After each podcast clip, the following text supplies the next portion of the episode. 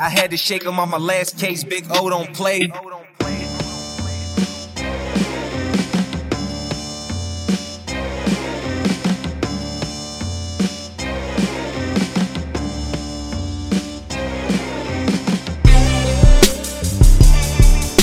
All right, guys, welcome back to another episode of the Muskie Hunks podcast.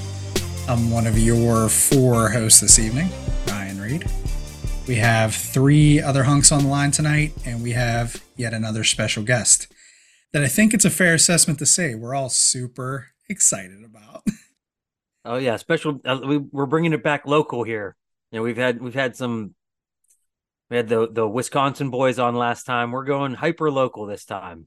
I like I like it when we're hyper local. So do I. It's good stuff. So, who do before we get into that, who do we have on the phone tonight?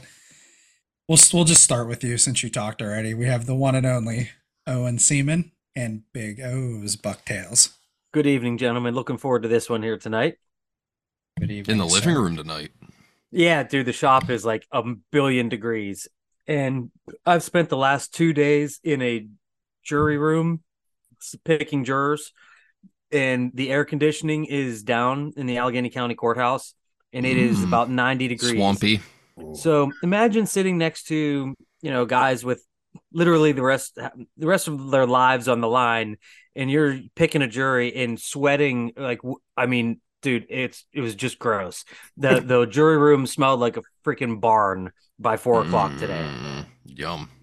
So there's a little glimpse into my world. Which one you- Ian's did is you the at least, lawyer? like transition into like a Colonel Sanders white suit and wipe your forehead all the time? Yeah. Well, well, well I be do there, declare. folks. I do declare. It, it is mighty humid in here. I'm supposed to recover after that. We also have on the phone tonight Mr. Tommy, the two Crocs fanata. You know, And Hello? Saddle Tramp Baits. yeah, that's weird. I guess I gotta add Dude, that. you had to, you had a big It's weird to hear yeah. now. How was your how was your big the, the grand opening? I saw your base Good. going all over the place, dude. Ah, not all over yet, but good. As much as I can handle for now. That's all I want for now. I don't want to get like destroyed and buried and like. Sorry, my dog's going nuts. If you can hear that, Okay. he's hyped up about it. He's pumped about the drop. He's he's got like a whole f- like farm going on over there right it's now. like a fucking petting zoo over here. I'm sorry. I got yeah, cats how and many dogs kittens? and Yeah, how many kittens do you have around? There there? were four until yesterday. Now there's one. They took three to the shelter. Like You got more- came in. you got more kittens than Owen has kids. I know. I felt like Owen for a few days, just tending to the livestock, the herd. the herd. I see you trimmed your beard a little bit. I would just thought I maybe you were didn't. I don't get the fascination with this beard. I didn't Oh, change. a you're not thing. getting the, the profile because Yeah, you got maybe it's just big, not like, fluffed out. It just looks like a giant patch of. I trimmed the stash, not the beard. Never mind. yeah. yeah. We also we also have on the call tonight, Mister Nick Fiesler. Glad to be here. Excited for He's our still in- guest. He's still in his cheese grater. Yeah, He's I can great. see. Yeah, like Yeah. the have you ever seen like the the if you look at the inside of, the, of a cheese grater with a ah. light on, like it looks like a Puff Daddy video. Yeah, that's where I'm at. I think of those scenes from the movies where people wake up and they're like in a spaceship. Like, how did I get here? It's like that's mm-hmm. what it looks like. It's behind them. The purple room. Yeah. I just think you need to make some progress on that drywall Yeah, at some point. Someday. I just hope you didn't get probed. All right, what do we got going on here tonight? We want to get into this guest. We got a lot of questions. Absolutely. So you want to do the intro? Or you want me to there, Ryan? Go ahead, Owen. All right. So we got a guy um, who I've been looking forward to have having on the podcast because we got some a couple of stories to tell. At least one story of, of uh, how how he how I met him. But he is becoming a bit of a local legend in the uh, Chapter 16 Muskies Inc. world because he's won a cou- won a couple of tournaments, including uh, the Chautauqua Showdown a couple of weeks ago, and uh, I think he won. He had the most fish in in Chapter 16 Muskies Inc. last year, and we'll kind of get into that. But anyways, his name is George McGrady. You've probably all heard his name uh, if you if you're part of Muskies Inc. Chapter 16 Gotta because his give- name gets called all the time for for winning stuff. And uh, so George, welcome to the Hunks. Thanks for having me, guys. That's very nice. Uh, I don't know if I agree with everything, but uh, very much appreciated. Glad to be here. Thanks for inviting me. Well, we're we're we've been looking forward to having you because seriously, you, you're a guy that, again, you you're always mentioned in you know in in top tournament results, and you you put a lot of fish in the boat. Uh, so let's just kind of get started from the beginning. You like us, you are a Pittsburgh guy, right? Yep, born and raised. Um, I live in the Carnegie area, I'm west of the city. Uh, yeah, and muskie junkie, just full blown addict. So So how like did you get started on muskie, or did your dad like take you bass fishing, carp fishing, anything like that? no, um, so yeah, if you want to start from the very beginning, Yeah, absolutely. Um, my dad actually, I love my father, but very supportive, but he did not fish at all. I have no answer Okay. for any of that. Uh, he still doesn't. And uh, one day I, I was young. I was probably, I don't know, five or six years old. A friend of his, coworker of his, is the first person that took me. Um, and I was a junkie back then. I had a uncle who, uh, which foreshadowing here, had a and still has a cottage on Chautauqua Lake. Um, so we would spend a lot of summer trips up there and just whatever from the dock, bluegill, bass, all that stuff, sun up to sundown off the dock up there through my entire childhood. Uh, that grew probably, I don't know, preteen era. Uh, another friend of the family, um, co-worker of my father's, he had a boat. He was into some tournament bass fishing. Um, and I started dabbling in that with him. Uh, and that's really what I did probably through all my teens. Um, was a lot of um, that was like all the rage back then was it probably still is, but uh, tournament bass fishing and stuff like that. And So were these local like local tournament tours or Yeah. like, you know yeah, we traveled and we did a few um, all over, but um, most mostly local stuff. Um, and you learn a lot doing it. Um, from there, somewhere, uh, I mean, I'm trying to think. I was probably 18 or 19 when I got my first boat, which I still have. Uh, it's a 14 foot skiff, and I just been addicted to fishing in one way, shape, or form, uh, regardless of species. And that was kind of the catapult point in time where uh, muskies started to take over. So, what was your first muskie? so first one, I should start. I, I actually, this kind of all started. There was a couple things going on all at one time, but I was on a pretty good bite, smallmouth fishing. I remember very clearly. Um, and I was throwing, they were like a square bill crankbait. I don't know if you guys remember Lucky Craft. They're probably still still around. And back then, that's that's when fifteen dollars was fifteen dollars uh, when it used to mean something. And I remember in in one day getting bid off four times uh, on this bait, and I'm like, this is fucked up. Like, what what what's the deal here? And around that same point in time, uh, a good friend of mine who was my boss back then, uh, guy I fish all my tournaments with, Brian, he was always in my ear about catching muskies, and um, it was something that he was very interested in. So I thought about it. I read about it.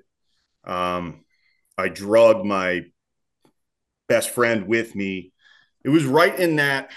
I couldn't give you an exact year, but it was right in that early I remember the articles I was reading was all the Mille stuff and In-Fisherman. So the first article I read was about catching muskies at night on blades. So I thought that even though I got bit off four times in the day, I, I don't know for whatever reason, I thought that would be the way to go about doing this. Was this at, was this at Chautauqua when you were doing this?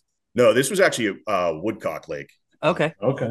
Yeah. Okay. So whenever, yeah, I read the article, I'm like, oh, we need to get some bucktails and go fish at night to catch these things. And that's what we did. And I remember we casted for a while and then we were trolling from one spot to another using my trolling motor. And that's how arcane it was with rods in our hand. And I looked at my buddy Chris and I said, Are, are the blades still spinning on your bait? He doesn't fish. He's just a friend of mine. And I remember the disgusted look on his face, and he and he just looked at me like I don't fucking know. Like just I, he, he didn't he didn't want to be there. Yeah, dude. what are we doing out here? yeah, exactly. So he hands me the rod. Because And I- Woodcock, Woodcock is in the middle of nowhere. Like Yeah, there's no was- cottages there on was- there or anything. everything that was a bad idea about it was was present, but I, All those there's that whole stump field. Yeah. So he hands me his rod and I hand him mine, which were both my rods. He just so I'm like, yeah, they're they're spinning. You could feel like the thumping, and then I'm like acting like I know what I'm doing. And I said, hey, just you know, every now and then give it a little pop and, and, and engage some extra type of action. And I'm showing him how to do this, and I got crushed. Um, so that was my first, and he was reaching back for the rod like I was going to hand it back to him, and I'm like, ah, no, no, no, no, I, I got this one. You get the next one. So that was the first one. Um, which for a first fish and out of that lake was a good fish. It was somewhere between 43 and 44 inches. Um, no net, just very, very arcane. Should have been a lot more injuries, but it was like 11:30 at night, and yeah. So that's my first fish ever, and that started everything. That just it just went from there. So That's awesome. Love it. Got my first wood muskie and woodcock as well. it's a good starter place. Yeah, it is. Well, it was. I don't know if it's still yeah, is. I haven't, I haven't checked it out yet. So. I love the night thing though. That that's a cool way to start too. That's a ballsy way to get into the Yeah, whole I- I musky mean- thing. Oh yeah. again, I had no idea what I was doing. Big picture, probably still don't. But the the first thing I read was about catching them at night, so that's what I went and did. Um, So honestly, what made you what made you pick Woodcock to go out at night? because that's Just where I got that's- bit. That's where I was when I got bit off when I was Okay. bass Okay. fishing. So it was just it was the They must be. it was somewhere. Yeah, was somewhere I knew they were. Uh, I don't know why it didn't make sense to try it in the daytime when I got bit off, but yeah.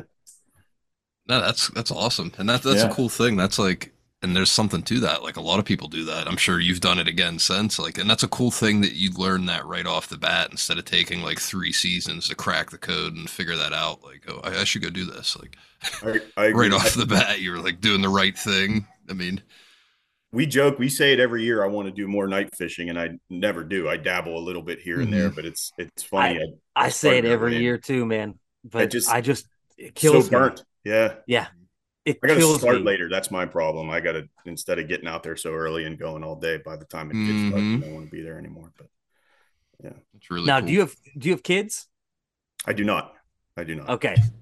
so So that's That that's one of my you know the biggest reasons why I I you know I can't spend entire days out on the lake. So I, I, I like I always wonder these guys that fish a ton like you got you got kids Eh, makes makes Ninety sense. nine percent. It's like no. Donnie and no, Nick are don't. Donnie and Nick are, are figuring it out here quickly. yep Yeah. Much less fishing time. Yeah. so from uh we get that night muskie on woodcock and is it just like balls, to the wall, yeah. at that point like pedal So- to the metal those first couple years were probably i still dabbled in other stuff um i still did a few bass tournaments i was still doing some walleye fishing. Uh tom for you i know this is a point of contention. I did some steelhead fishing that type of Nice, my kind of guy. I knew I liked George. uh so but yeah I, I i was kind of all over. And but that over the next two years muskies got mixed in more and more and it wasn't too long after that it pretty much became all i did. I still maybe once or twice a year go do some great lakes walleye stuff or some smallmouth stuff but i'm 99% geared towards muskies for a while now and are you mainly fishing local or do you go to Chautauqua still or you just kind of go all over the place Yeah. So my family, we actually, uh, several facets of the family have a place up there. So um, I fish Chautauqua a good amount. I bounce around a lot. That's probably one thing uh, that I do. I'm always, I, I don't stay at one body of water too long. Uh, I fish all the local stuff, all the Northwest PA lakes in Chautauqua. Uh, I've been dabbling in Ohio the last couple years, and I try and do a trip or two a year now. Um, so yeah, I, whatever I could do, I I keep pushing that envelope. So I I, I want to travel more. I want to see more. I want to do more. So How about the rivers? Do you target those Oh, yeah. much? Yeah. yeah, yeah. I I those become more and more local to me. Um, probably during the cooler months or whenever I can just I, am close to them, so it's Right. I could Quick sneak into trips. after. Yeah, Right. So can I? I want to go back a little bit here and just ask you this: like, what for you? What was it about muskies that kind of drove you to just you know start fishing for them ninety nine point nine percent of the time? Um, so I'm gonna spin off on this a little bit, but uh, I listened last week when you had the Muskies on Tap Guys on, uh, and you guys touched on this a little bit, and I was glad to hear it, but I'm kind of like, man, that kind of something I wanted to talk about. But you guys brought up that more people need to talk about how difficult it is in getting punched in the mouth out there. Like everyone wants to talk about these crazy five fish days, 10 fish days, and they happen and they exist. And th- they should be telling people that. I understand that. Uh, especially if you're a guide, that's the information you want to get out there. But there, I fail a lot. I, I get kicked in the nuts a lot. And part of what makes muskie fishing so awesome is the highs and lows of those emotion swings. Like in my mind, that is it. You are always chasing that high. Uh, it's, it, you can go 30, 40 hours. I've told my line that I always say uh, for a long time is you can't take a picture of 14 hours of nothing. And there's a lot of those days out there. So uh, when, when, when you get multiple days like that in a row and then you score a good one, it is a good feeling. And that it, that didn't come with anything else. So that's probably the answer to your question as far as why I liked it so much is you just keep chasing the next one. So Dude, that's one of the Good better. That's a, one of the better answers I had on Yeah, that That's one. a really good answer. That's freaking awesome, dude. so especially yeah. that puts it in perspective you know because nick and i are still kind of licking our wounds from from six full days on lake nipissing and not catching a single fish last year uh and just it just a humbling humbling experience honestly and you know hey but that makes me can't i can't wait to get back up there this year to to hopefully have one of those other days because Right. those days are coming as long as you keep keep plugging away at it Yep, absolutely. Yeah, it's something I I I would like to hear more people talk about because I mean it it it happens, it does, and it just happened last weekend. We went. Uh, I had a trip to St. Clair this past weekend, and it started out fantastic. Um, first three hours of day one, awesome. Next two and a half days, not so awesome. really Yeah, I mean, but that's that's the reality of muskie fishing. Like, there's so many factors, and whether it be weather, and muskie fishermen love excuses. I do too, but hmm it, it could be weather fronts, whatever you want it to be. But they're flat out just difficult at times. hmm but count Yeah. you can count me in in the group of of the ignorant in the sense that i'm i sound so surprised that there that you guys struggled on st St. clair Clair, because i kind Yeah. of like look you know everyone thinks of it like oh it's just a muskie factory you know you can just go Yep. out there and pile them up Nope. and you know to hear that I'm proud to admit it. things. I got Yeah. stung two days in a row there. I yeah, I, it was it was brutal. So. So um, when you when you do a trip like that, like you're going, how many days do you do a trip like that for? Because I've what um, I don't know what what podcast was was I listening to where um somebody was talking about like y- you Oh, have to that do four days. Yeah, that was uh, with uh, Uh Davin Davin. Davin Yeah. Heinbeck uh Heinbuck uh up and he was on the Ugly Pike podcast and he was like he said if he's planning a trip it's got to be 4 days because like you said you got to give yourself that opportunity to have those 3 bad days to possibly have that one good day. that's a good way to look at it. Um, I would love to do that. I I was there three days. Uh, for us, I, I encourage you guys to go if you haven't been. It's it's four and a half hours away. I was surprised. Um, Really? Yeah, it's it's not bad. It's it's not a bad drive. Uh, so Did you go to Detroit? yeah, yeah. So Did you come back uh, with all your hubcaps? yeah, everything was good. Can I ask Um, you a question? Where did you go? Where did you guys stay at in that area? Is it We- S- St. Clair Shores? It was we stayed at you stayed on the American side. It was on the American side. I so last year I went for a full week with in my boat and we stayed on the Canadian side.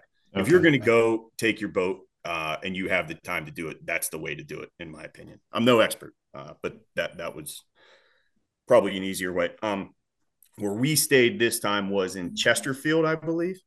Uh, it was just we got like a Hampton Inn or something. But uh, this time, and I've done this a few years in a row now too. I fished with a guide. Um, I probably, uh, I, I highly recommend the dude. He's awesome. Uh, his name's Chris Button. He works for Spencer, um, but he worked his ass off for us, uh, and he has in the past. And we've uh, we had some great times, but it was just yeah. What are you going to do? Tough. And you tough fished fight. with him all all three days. Yeah, yeah. Okay, cool. It, that body of water is just for me. I I've taken my boat there. I, it, just the weather and the waves and everything. It's such a kick in the ass. It that's like my fourteen vacation. foot skiff. No, uh, I was gonna say. sorry, that was the original. it's still around. Uh, I I have a uh, 18 foot Alumacraft, um, but just Okay. not having to worry about your shit. It's a good vacation just to go. Um, bring a couple rods, kick back, not worry about towing, not worrying about boat stuff, and enjoying yourself. But yeah, anyway, sorry I got off topic. But uh, you can you muskies will absolutely just beat you down. So you're always chasing that next one to When you when you go to on a trip to St. Clair like that, are you going mainly to cast or mainly to troll? all casting. For me, Okay. I, that, I mean, you could do whatever. Um, I know a lot of guys go there to troll, but yeah, it was just a casting trip for us. Cool. Yeah, that's dude, that lake. Um, I'm getting ready to we're going back in about two weeks. But that lake in particular, just it's such a like cool body of water. But man, it's just a lot of territory. I feel like like even trolling out there, it is just Yeah. a lot. Like I couldn't imagine taking my own boat out there. Like my boat would never like on the wind that we had last year, like I would never be able to survive out there. But Yeah, it got dicey quick a couple times. I I think, and again, no expert on St. Clair, but I think part of why everyone has such a high opinion is the population's so good of big fish that when you get those days and they're just firing like crazy, you're the chances for something truly special is is, is incredible. Uh, but when they are just negative and they're not going, I don't care if there's five muskies in a lake or five thousand in a. It's just they're They Yeah, are- they're not eating, they're not eating. yeah. Mm-hmm. So someone always gets a few though. Someone will always get a few. Now, the guide you're going out with, are they? Are you in like a real big boat, or is it still? He had a six twenty one Ranger. Okay. Yeah, nice. yeah. It's a sweet ride. Sizable craft, yeah. I love that though. You earlier you were like musky fishermen love to make excuses, and what you said that sometimes Oh, yeah. they're just they're just not eating. Like that's Yeah. the, no nobody uses that, and that's the easiest excuse of all, and it's true. Yeah. Like you hear guys like oh if like one mile an hour faster, like wrong color pattern, or you know you, different bait. Like you could, they're just not eating. Like Yeah, sometimes they're just what- tough to get to go. Yeah. There's always a few that I feel like there's a way to find a dumb one. yeah to to Dumb, get one hungry to one. react, but nine times out of ten, when it's Mhm. difficult like that, they can they can be stubborn. Now, like casting on St. Clair, is that mostly just throwing big rubber, or Uh, yeah, some blades, yeah? um, rubber and blades. Everything we caught was on rubber, okay. but yeah, that seems to be the program up there. Did And try are the you night cast- program? Oops, sorry, Owen. No, that's all right. Uh, are you casting at open? Uh, is this open water casting? Yeah, yeah. Like so at bait fish at, at schools of bait fish or at structure? So they they from what I understand, they have a lot of good bait up there right now. Uh, we were laughing that I mean, some of these weed beds are 11 miles long. Like that's not an exaggeration. We we got a good chuckle out of that. So if you think, I mean, that's bigger than most of the lakes we fish. So Right. uh, it's it's just a, a lot of good musky habitat. But uh, yeah, again, I'm no expert on Clair, but we covered some water and chucked a bunch of big baits over weeds. It's kind of the program we were on. Did you pull the night program out as a last No. resort? No. No, we didn't That make was it too that sketchy. far. Yeah, we didn't make it that far. Ah, Twelve so- hours of throwing rubber is enough. Yeah, it was it was good. We were we were beat. It, it feels good though. Um, but yeah, I mean, yeah, you're you're done by the end of the day. It, it you're toast. I, I I do think there are guys that night fish it. I know at times, but uh, not. I I don't think there were any out there when we were there. No.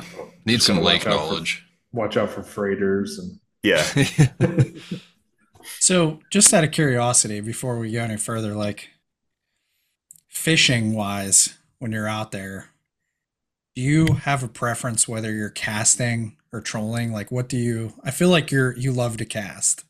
Um, I do. I catch a lot of fish trolling. I'm not. I. I, I wish I could be one of those guys that was just a hundred percent one way or another selfishly, just so I didn't have to think so hard about what I want to do. Uh, you, you probably save a lot of money that way too, but I, I, I always just approach things with whatever I feel gives me the best chance of success. Um, I, I have no qualms about trolling at all. I, I do my fair share of it. I catch a lot of fish doing it, but I do prefer to cast if if that's an option. See, that's always like a question for me too, because like I don't know. We always talk about this local thing. Go ahead, Nick. I feel like so many people are like very black and white on it, like Right. one or the other to the death. You know. Yeah. And that's kind of silly. weird. But I I mean, mean, it's- it's silly because you you listen to the guys that really do it all. Uh, you know that that you know the the big time guys, and almost every one of them says they they split their time, and that if you're you're you're not doing both, you're probably just missing out on fish. I agree. Are we allowed to ask how the uh, tournament wins came? Casting or Um, trolling? Yeah. So I this year I fished in three. Um, first one was casting, second one was trolling, third one was casting. So, Nice, I mean, nice. The Uh, data matches the yeah. yeah. Uh, it just kind of depends what's going on. Uh, I'm I try and always get out a day or two beforehand just to get a pulse on what I want to do. But um, yeah, I, I I just go with whatever I feel like is going to get me the best results. Which Per- a lot of times I make the wrong decision there too.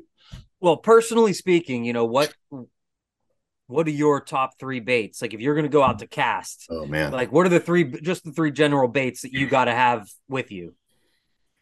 Like if you were Oh. going out with your guy uh, with this guide, you're like, listen, I got to take these these three baits of mine. Yeah, so I'll be honest. Probably, I when I was there, I didn't throw much of a lot of stuff that I throw locally here. Um, I throw a ton of shit. That's a really tough question. Uh, depends on time of the year. Uh, I'm a huge glide bait guy, especially in colder water. I throw a lot of glides.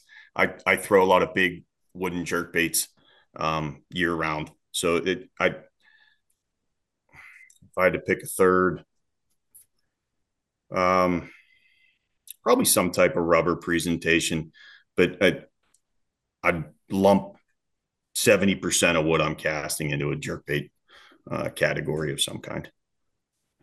And See, do you, like do you that. fish? Yeah, I mean, do you actually? I, I gotta, I gotta say, over the past, I Sorry, used to be. no, no, I, dude, I used to be, I used to almost throw all bucktails, and it, it, now when I go out, I love throwing jerk baits. It's just uh, I and I find myself almost 50-50 between bucktails and jerk baits now. Where I was almost like ninety percent bucktails for forever. You're and- getting more confident in jerk baits. Oh, absolutely. I I mean, especially throwing this top this top line bait that I've caught two fish on this year. And again, like I don't fish very much, so catching two fish for me on one bait is like okay, I'm doing something right with that particular bait. Uh, and I, I was telling Nick when we go to Nipissing, I'm like, that's probably going to be the first bait I I put out there on the first spot, just because I feel confident in it. When do you guys go? first week of September. So I always take because uh, Labor Day, the Labor Day week, the Canadian Labor Day is the same as our Labor Day. So, uh, you know, it's a it's actually kind of like off. It's off season in a sense that once you get through that Sunday, Monday, the rest of the week, the lake, everything is just like totally Nice. calm. So, uh, and I've gone that same week. I want to say this will be my sixth year doing it. There was one year with COVID that I couldn't go, but uh, I've always had real good weather. I've caught some big fish, uh, but I've also, you know, it's not a lake that I go up there and expect to catch ten fish in a week. Like if Nick and I go up there, and if I get five fish in the week, I that's that's going to be good for me. And I'm hoping one of them is going to be a, a 48 to to 52 inch fish. Like that's just kind of like the the percentages of of big fish up there. Like if if you if you get a couple, you're bound to get one of them that's a pretty sizable fish. Yeah, the potential's there. I, that's something those trips excite. I haven't been to Nipissing. It's on my list. I want to get up there, but going to a body of water um, where the potential for that class of fish that doesn't exist, literally, in my opinion, in Pennsylvania, like they're so I'm, I'm guessing Oh they're yeah. mid 50 they- inch fish. Oh, absolutely. I mean, this is like the Slobland, the Slobland Flicks guys. Like, Yeah. the, you know, Kyle, he goes to Lake Nipissing in the fall and fishes for a month. And and again, I've I've never talked to him about it. You know, I'm not saying this like I personally know him. These is kind of like how I've heard about him around Lake Nipissing. Is you know he goes there for a month and just fishes, and he'll get a couple of giants, just a couple of absolute super tankers, but he might not catch a fish for a week Yeah. you know? So it's it really is. And this year i'm really looking forward to it because i uh it looks like we're we're definitely going to get the fish with danny columbi nick uh who's he's just like the kind of the mad scientist of lake nipissing. He's been doing it for 40 plus years he's the guy that like when when mike lazarus and uh and like jim saric come to fish at lake nipissing they go and fish with danny columbi and uh, so uh, we're going to get to fish with him, and I think he's actually going to maybe join us on a, a live podcast from Lake Nipissing. So I'm I'm pretty pumped about this trip, man. It's awesome. looking looking at his waypoints is like it's like I don't know, like a, like Rain Man put together a, a chart. Oh, it is. it's, it's amazing. There's like every weed bed is like meticulously mapped out with icons. Each each fish is mapped out. What are the exclamation points? Every, Oh, those are fifties. yeah, yeah. Just yeah, regular exclamation points are a fish. Red ones are fifties. And you just like pull up to a spot and there's like eight, you know, red exclamation points. It's there's no better confidence builder than like yeah, that's awesome. But then again, we go up there and we're you know we fish with with my buddy Reagan, who's a guide up there, and we sit we stay at his property too. Uh, but again, we're fishing with him. He's a guide, and we got freaking skunked last year, flat out skunked. Mhm. And what can you say other than it, it hey, happens to everybody. Yeah. Yeah. What can you say other than I'm going to go back up next year and, and try, you know, this year and try again, man? Do you guys feel like four contacts in a week. Yeah. Is this why like some people just aren't built for musky fishing? Yes. Like 100%. you just can't you just can't like mentally handle like not catching. Like is that a thing? Yeah. Probably. I, probably for a lot of people, yeah. I- I have to question my own sanity. Um, at do it every times when uh you know you you go up there you spend x amount of money to like make this is my trip man like this is like my freaking beach vacation you know this is like me going to disney world. Like i am this is my all out balls to the wall trip. And to walk away from that with absolutely nothing but your you know your wiener in your hand it's like uh that it does it makes you wonder like why the hell am i doing this stuff? But it's never never stopped me.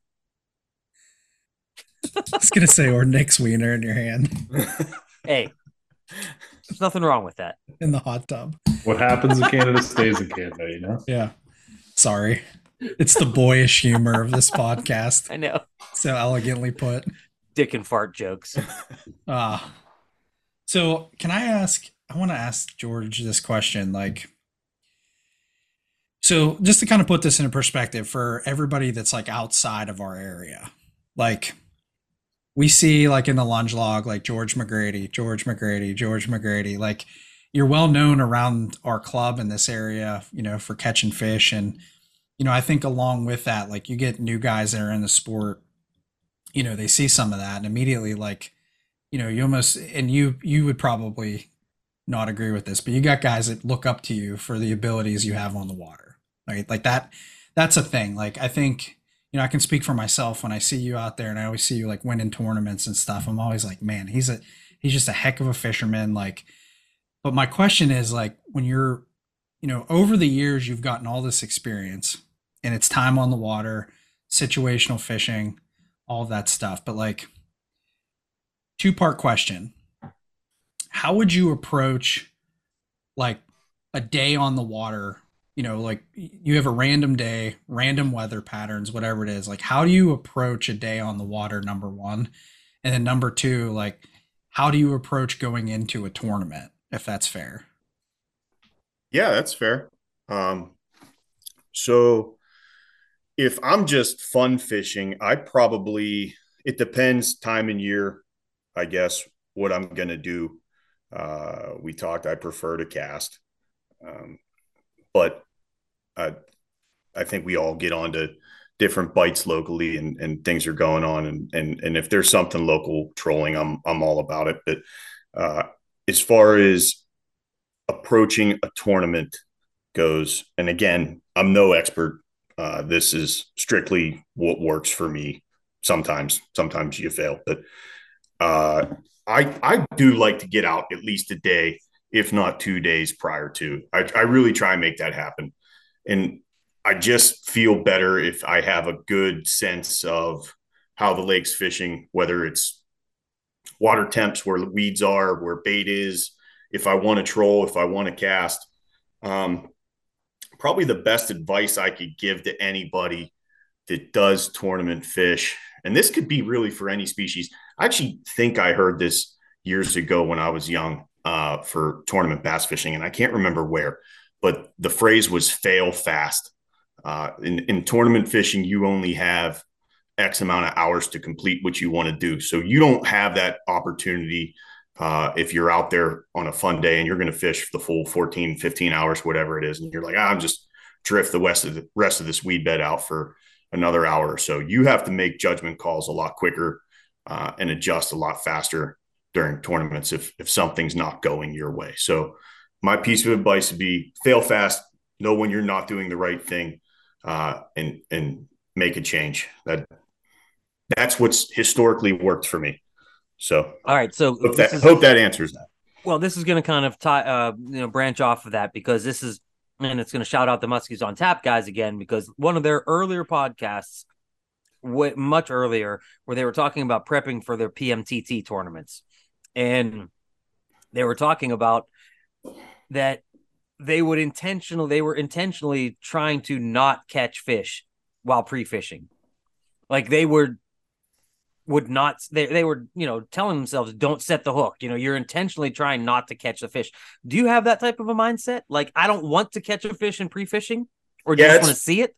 It is weird. I, that uh, fascinates uh, me. Because yeah, because if, if a fish bites on friday that's not going to stop a fish from biting on sunday. But i mean well i guess it, it probably would i don't know anyways yeah i i think you would burn any fish that you hooked uh in my opinion it's a it's a really weird dynamic because you're just wired to want to catch everything you contact. Uh, ideally, beforehand, I, I, would like to aggressively move some fish uh, that I don't hook, but that doesn't always happen. I can tell you the day prior to the Chautauqua tournament, I caught two in short order, uh, and I had to leave. Like I just I, I, I said, well, we're, we're going to not burn the rest of this up. But then it ended up being when you go to a different spot and you get another one to go, you're, you really start questioning how hard should I push other areas? And uh, it, it's, I don't know. I, am no expert there. It, it, I like to at least catch a fish and get some type of confidence going. But if you can at all avoid hooking them, uh, that would certainly be your best bet. Maybe Dude, that's easy for me. Hook, maybe take the hooks off, like Danny. like right. Danny Colum- speaking of Danny Columbi. Yeah, that's easy. I could do that. He that's a fish without hooks. I've thought of that, but I don't know if I could do that. My luck, I'd end up moving one of the biggest fish I've ever seen. And he did have a cool uh, kind of like I don't know his uh, account of it was pretty neat. He said he was just fishing with shadzillas with no hooks, and uh, he said that they just like have no like ill effects on it after they like they just clamp down on it, you know, go up until they head shake and then it hmm. comes out. And his theory no... was that if you covered it in like like Cisco oil or something, that the the muskies would just not let go. Like right. you, you've seen you've seen a muskie carrying around a, a pike and whatever in its mouth or a smaller muskie, and it just holds on to it. his theory is kind of like, okay, if you fish a big shadzilla or some big rubber coated in in whatever, and you can just get that fish to eat the bait and hold on to it.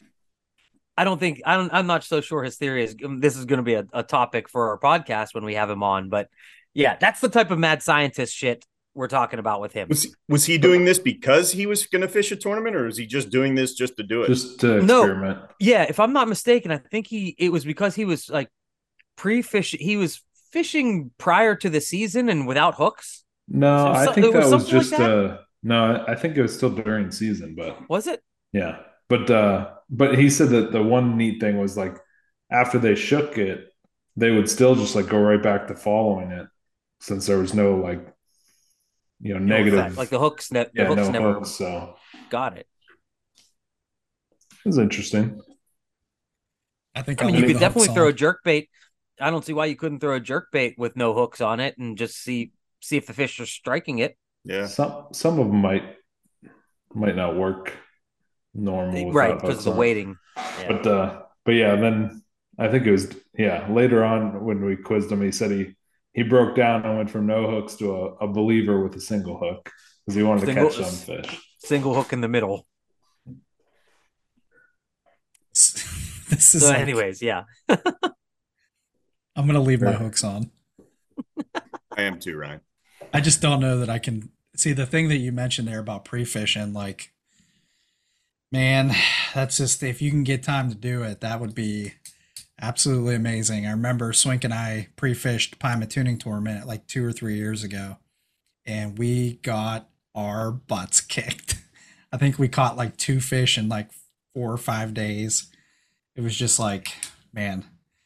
But yeah, I mean, I think that I don't know. That's a that's a good that's a good tip for people to get out there because I know a lot of us like rush to get to the ramp on Saturday morning for for signups, and I'm just like not thinking about what I should have been doing or could have been doing on the lake. Yeah, tournament fishing is a different animal altogether. There, there is a good amount of luck that's involved with it, and you need a lot of things to go your way. Uh, so many people are always just one bite away. That's kind of why it's fun though, too, is because you're always just one bite out of it uh, for the most part, and you never know what other people are doing. You, you, I mean, there's been tournaments where I thought I killed it and I didn't at all. Uh, There's no live leaderboards like Yeah, uh, there's- the Bass there's- Masters and shit. there's been one I was positive we didn't have a chance and we did great. Uh, so I mean it, it it's just that in and of itself is is very bizarre and you're you're always just it's it's shocking the amount of people that are always just one bite away from finishing in the top 3 whatever that may be there's there's so many that we do and uh you just see Ryan I think you guys I mean you had two good fish didn't you at the Chautauqua tournament Yeah, and I think Swinky and I were probably feeling a little better than we should have. But I will say we pulled into the ramp and one of the guys was there. Uh, and I, it's like, how'd you do today? I'm like, yeah, we got two. And he's like, yeah, we got four. And I'm like, all right, there goes that, you know, but tournaments for us are a little different. Like I, I always just try to go catch one fish, but also I think at least I'll speak for myself. Like I don't have the level of experience, you know, that guys that have been doing this a long time have. So my expectations are a little different. But what what would you say, George? Like, what draws you to some of the tournaments? Because I think what we have here, like with Muskies Inc., like these tournaments, even though they're not like giant money makers, like they're just like fun things that are excuses to go out and fish. Like the club really does a good job with some of that, and, and there's enough clubs to do enough tournaments where you really could like take full advantage of that stuff. So what what kind of draws you to the tournament stuff? Yeah. So when I stopped doing bass tournaments, so to speak, and, and really started focusing on muskies, I wanted nothing to do with tournaments. I, I had no interest whatsoever. Uh, our first one we ever did was, oh, it's probably, I don't know, 10, 12 years ago. And we only did it because it was at Lake Arthur, and we only did it because we could not catch a fish there to save our ass. Uh, it was just it, at that point in time, it, it was just not that great of a fishery. So we went, we did the full two day tournament. Uh, signed up, and there was one fish caught that entire tournament. So I felt better about myself as far as not being able to catch anything there, but I had zero interest other than for that reason to try and learn and see what's going on on that lake. And we don't, I don't think we did another tournament for years and years and years after that. And I remember going to a road rules or something in the wintertime. And Greg Thomas talked a lot about if you really want to learn a lot, tournaments are the way to go. Uh, and don't be afraid to fail and all, all that type of stuff. And just, you can learn a ton just by doing them. So I think it was, I don't think I started really muskie tournament fishing until 2017, 2018. Um, and that's why I did it is just to continue that learning curve. So we started doing it, and you do. I mean, if you go and over time, uh, which is a good piece of advice in muskie fishing, Jim Saric said that 20 years ago, over time. So over time, you will learn more and more and more uh, about that particular fishery and different bites and what people are doing to catch fish. And because everyone does something different there too. There are casters there's trollers there's people that jig there it's it's really neat to see under what conditions on what lakes uh, a winning pattern shows up. So yeah. That, that was uh, something i noticed like the first uh, the first tournament i ever did at Pyme like it was awesome how like open everybody was at the weigh-in yeah. with information like that was like hugely educational for me to to just hear what what other people did well on. Yeah, I agree. Uh, guys might not be a hundred percent in detail with you, but everyone's pretty open and, and right. you can at least yeah. get a pulse on what someone's doing and who's doing some it. info at least. Yeah. I, I mean that that goes a long way. Like and I I guess like really I kind of started paying attention to exactly that like the last two years you know, it was like the excuse for me to go fish a tournament just to get out on the water and, and fish. But like, I don't know if you guys get super nuts with this stuff, but like any bit of information I get from those tournaments, I write it down, make a note in my phone, then I go back yeah. to it. And it's like, I don't know, sometimes this stuff repeats itself. And, you know, I think George, you're right. Like that's a really cool way to like continue to learn about these fisheries in, in different areas. Plus it's it's just time on the water. I think. Do you think that element of competition drives you at all?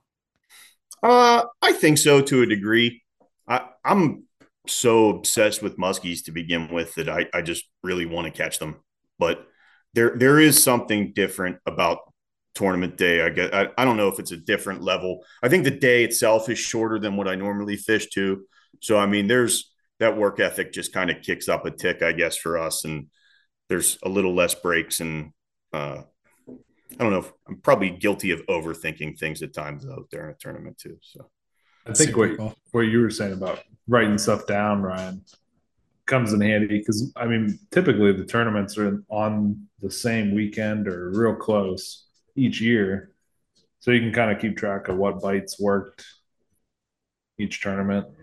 Yeah, I mean, it, you just build a what colors George was like, using, like George was saying, yeah. Yeah. I agree. I, I keep a log of everything, not just tournaments, but I, I I'm one of those guys. Some people do, some people don't. The only thing you got to be careful with is that people talk about fishing memories, which can be bad. Uh, it, it can prove itself to be good keeping that log though over time you run into a similar situation uh, what type of things are you writing down like air temp water temp wind direction you know what else all of the above. Uh, yeah, just what I'm seeing, um, what I feel like I probably could have done differently. One of the things, one of the phrases we always use is it's all about the drive home. So I, I, I try in every decision on the water, we try and poke holes in uh, throughout the day. And just before I go commit to what I'm going to do next, eight hours from now am i going to be like you're an idiot. Why would you have done that? So I, I try on the spot to to poke holes in any idea i have on why i'm doing it. Uh, so a lot of those notes too will will have stuff like that in there as far as i probably should have tried jigging this deeper weed line or, or whatever it was for for whatever reason. I don't know but uh, dude i'm digging all these quotes. I feel like i feel like george is the ted lasso oh muskie fishing Like it's like the inspirational motivational quotes. That's right. We're all we're, I'm, we're all gonna go out fishing. up. Like I'm gonna drive up to the Dota tonight and go I'm fishing. fired up, dude. Like I wish I was Ted home. Lasso of muskie fishing. I need that positivity in my life. it's so good. I mean, that's dude, that is amazing. Like I I mean, a lot of times like I feel like I'm just so freaking tired like driving home from wherever. You know, it's easy to like play Monday morning quarterback, Yeah. Right. but but like that's a good point though. Like that's you know, you don't you you document that stuff so I don't know, that's just dude, that's awesome. I, li- I, I I eat that stuff up. Dear Journal. I That's one of the- I a mean, 40 in all honesty, a 43 inch, a 43 inch muskellunge. That's one of my afternoon. pet peeves though, is like if I if I go on a trip with some people and like you get in the car for the ride home and the first thing is like they put on the radio and they just like start talking about like some shit totally unrelated to anything. That like bothers me. I don't say anything. I'm not like Yeah. the jerk that's like, hey guys, but like in my head I'm thinking like we could be talking about like productive things right now. Like what went wrong? What did we do good? What can we do different? Like Game film. Yeah. Yeah. it's cool Yeah, though. See, I'm I'm the guy that's cool to take a nap on the way home. And that bo- and, and honestly, that bothers me. I'm like, get up, let's talk, let's figure this out. See, Why did we not catch anything in a week? I'm Owen? like, Let's I need chat. a little bit of quiet. I do agree with Tom though. Like even steelheading and stuff, like on that two and a half hour drive home, like it's that is like to to really kind of recap the day and like talk about that stuff. That's kind of important. Hmm. like I don't know if I can fall asleep, but when you're doing like consistent trips to Chautauqua though, and it's like three and a half hours one way, and you're doing you're going up and fishing like 14, 15 hours, it is freaking hard to recap on the way home. Yeah. It's like just barely staying awake. Yeah. So where do you keep your boat? Like, do you keep it on Chautauqua, or you keep it at home and and No, trailer right- it everywhere? Right now it's in my driveway. Okay. So yeah, I, most of the time it's with me. Uh, in the winter, I keep it in. Uh, there's a we have a garage up there. It's big enough, so I I, I do keep it up there in the wintertime. Now, do you leave your boat out like in the driveway? Do you Oh, just co- you cover it? I do have a cover for it. Yeah, Is that like an all weather cover from like yeah, real Herbs? like a, a cover cover or like one of those cheapy ones. no, it's it's a nice cover at, at Conneautville Canvas. They seem to Nice. do a lot of work for a lot of people. Yeah, so I I get- kind of roll the game around here. It seems like Absolutely. everyone. Yeah. Those guys don't mess around, man, and their prices are are. I mean, you can't beat it, That's next on my list. yeah, me People Yeah, travel from a long treated me well. ways. dude. Tom, your boat will cost six hundred bucks. And that's what I paid for the it. stupid stock cover that I hate. It's like it's like a tarp from Busy Beaver with the ratchet Oh yeah, dude, six hundred. And it was bucks. like 500 bucks. because yours is the same size as mine. Yep. Six hundred bucks. I'm in. Sign me up. Take my money. See, I got to do that. I need to make a trip up there too. I was just You like curious how I about that. waited last to do that? Though the thing I should have done first. Like I should have bought the boat and been like, I need a really good cover. But like, Well, I five learned years that. I learned that in a hurry. Like you can't leave just leave a boat out there. Like I didn't 'cause really you're think sunk. about that. Yeah, it's like if you like holy crap, like if you don't That'll touch it teach for two weeks, it'll it'll sink. Tom, you have a carport though too, yeah, which does help. yeah. But I was just kind of curious about that, George, because that was like one of my debates from earlier this year. Get a cover. You Yeah. won't regret it. Yeah. I keep eyeing up the uh, the deluxe uh, superstructure like Donnie got for the the, The- Bimini The enclosure. full enclosure. That's nice too. If Those we are all late- Donnie late Donnie season. could fish in a snowstorm, man. He could fish in a blizzard. Those are the. I, I have one for mine, and uh, it's it's game changing late in the season or early in the year too. It's Did you have did did Conneautville do that too? yep, yeah, Yeah, yeah. Man, cool. you got a little buddy heater? You know what? I never did the heater thing. I um I know people do. I I'm always pretty active, even when I'm trolling. I'm always changing lines, doing something. I'm moving or grooving. I haven't had to. Uh, maybe I will if the weather's bad enough. But uh, just the whole staying dry and keeping the wind off you is game changing in and of itself. So Now, are you feel like fishing I- like 12 months out of the year? Do you take Uh, any breaks? Yeah, if it's if it drill through it, if it's frozen over, I, I I honestly, so part of me, and I this I could probably get a lot of shit for saying this. At times, I think of like some of those places, uh, the Wisconsin guys and the Minnesota guys and stuff, and I actually think it, it could be a good break to have a closed season. I Mhm. just Um, I can't. We don't. So I don't stop. But And that's what like it seems like Chautauqua they get like the a lot of nice fish that first weekend, right. and then I don't know if it's because they haven't been seeing baits. Yeah. or- I agree. Um, I, I, I, I don't know, but yeah, even just from a physical, mental standpoint of, of muskie fishing, sometimes I think it would be You could nice if I relax. wasn't allowed to go. Right. For- just for you, can't. for you the can't. fish. You, You, don't can't. even Yeah, you allow. have to You knock can't go, there. Yeah. Sorry, George. You Don't, can't, can't even go. think about it. Can't go. Don't even. Yeah. Don't even think about it. I mean, that speaks to the addiction, though, right there, too. Like, you really just can't allow yourself to take a break. Yeah, I guess you could, but why? Why? Like pull why the spark plugs on your car and like hide them. well uh, you know to let's let's go this carries us right into something i wanted to talk about was kind of like where everyone is in their muskie addiction and and kind of where i met george first because in 2017 when i caught my big muskie on lake nipissing and i like that got me that like it switched me into absolute 100% muskie fever. And if i'm i don't know if it was that fall or if it was late if it was in the next year but it was either late in 2017 or in in 2018 i was just looking to buy uh you know muskie whatever. I was kind of googling you you i mean i was on craigslist. I, I had absolute muskie fever. I didn't know what i was doing at all. I didn't have any rod like i had one rod set up like and it was a seven foot six fenwick you know and uh with a shimano curado 300 reel. I didn't have anything. And i really wanted to buy larry dahlberg's uh like the soft bait kit. I really wanted to that was something that i wanted to do and my dad we were going to do it together. Like we were going to this was going to be our thing. And i find some guy selling a like basically a garage full of of musky equipment in the sense of like there were like two two different like Larry Dahlberg kits. There's like giant tubs of Alumisol. I want to say like four tubs of Alumisol, an air gun. I mean, uh, an airbrush. I mean, gosh, you name Mica it. Mica powder. Yeah, I mean, like tons of that mica powder for like 150 bucks Old and release. I'm like, in one like one of those one of those Larry Dahlberg um you know bait making kits cost 50 bucks and I believe George had two of them and it was well, so to cut to the chase it turns out that the guy selling that stuff was George.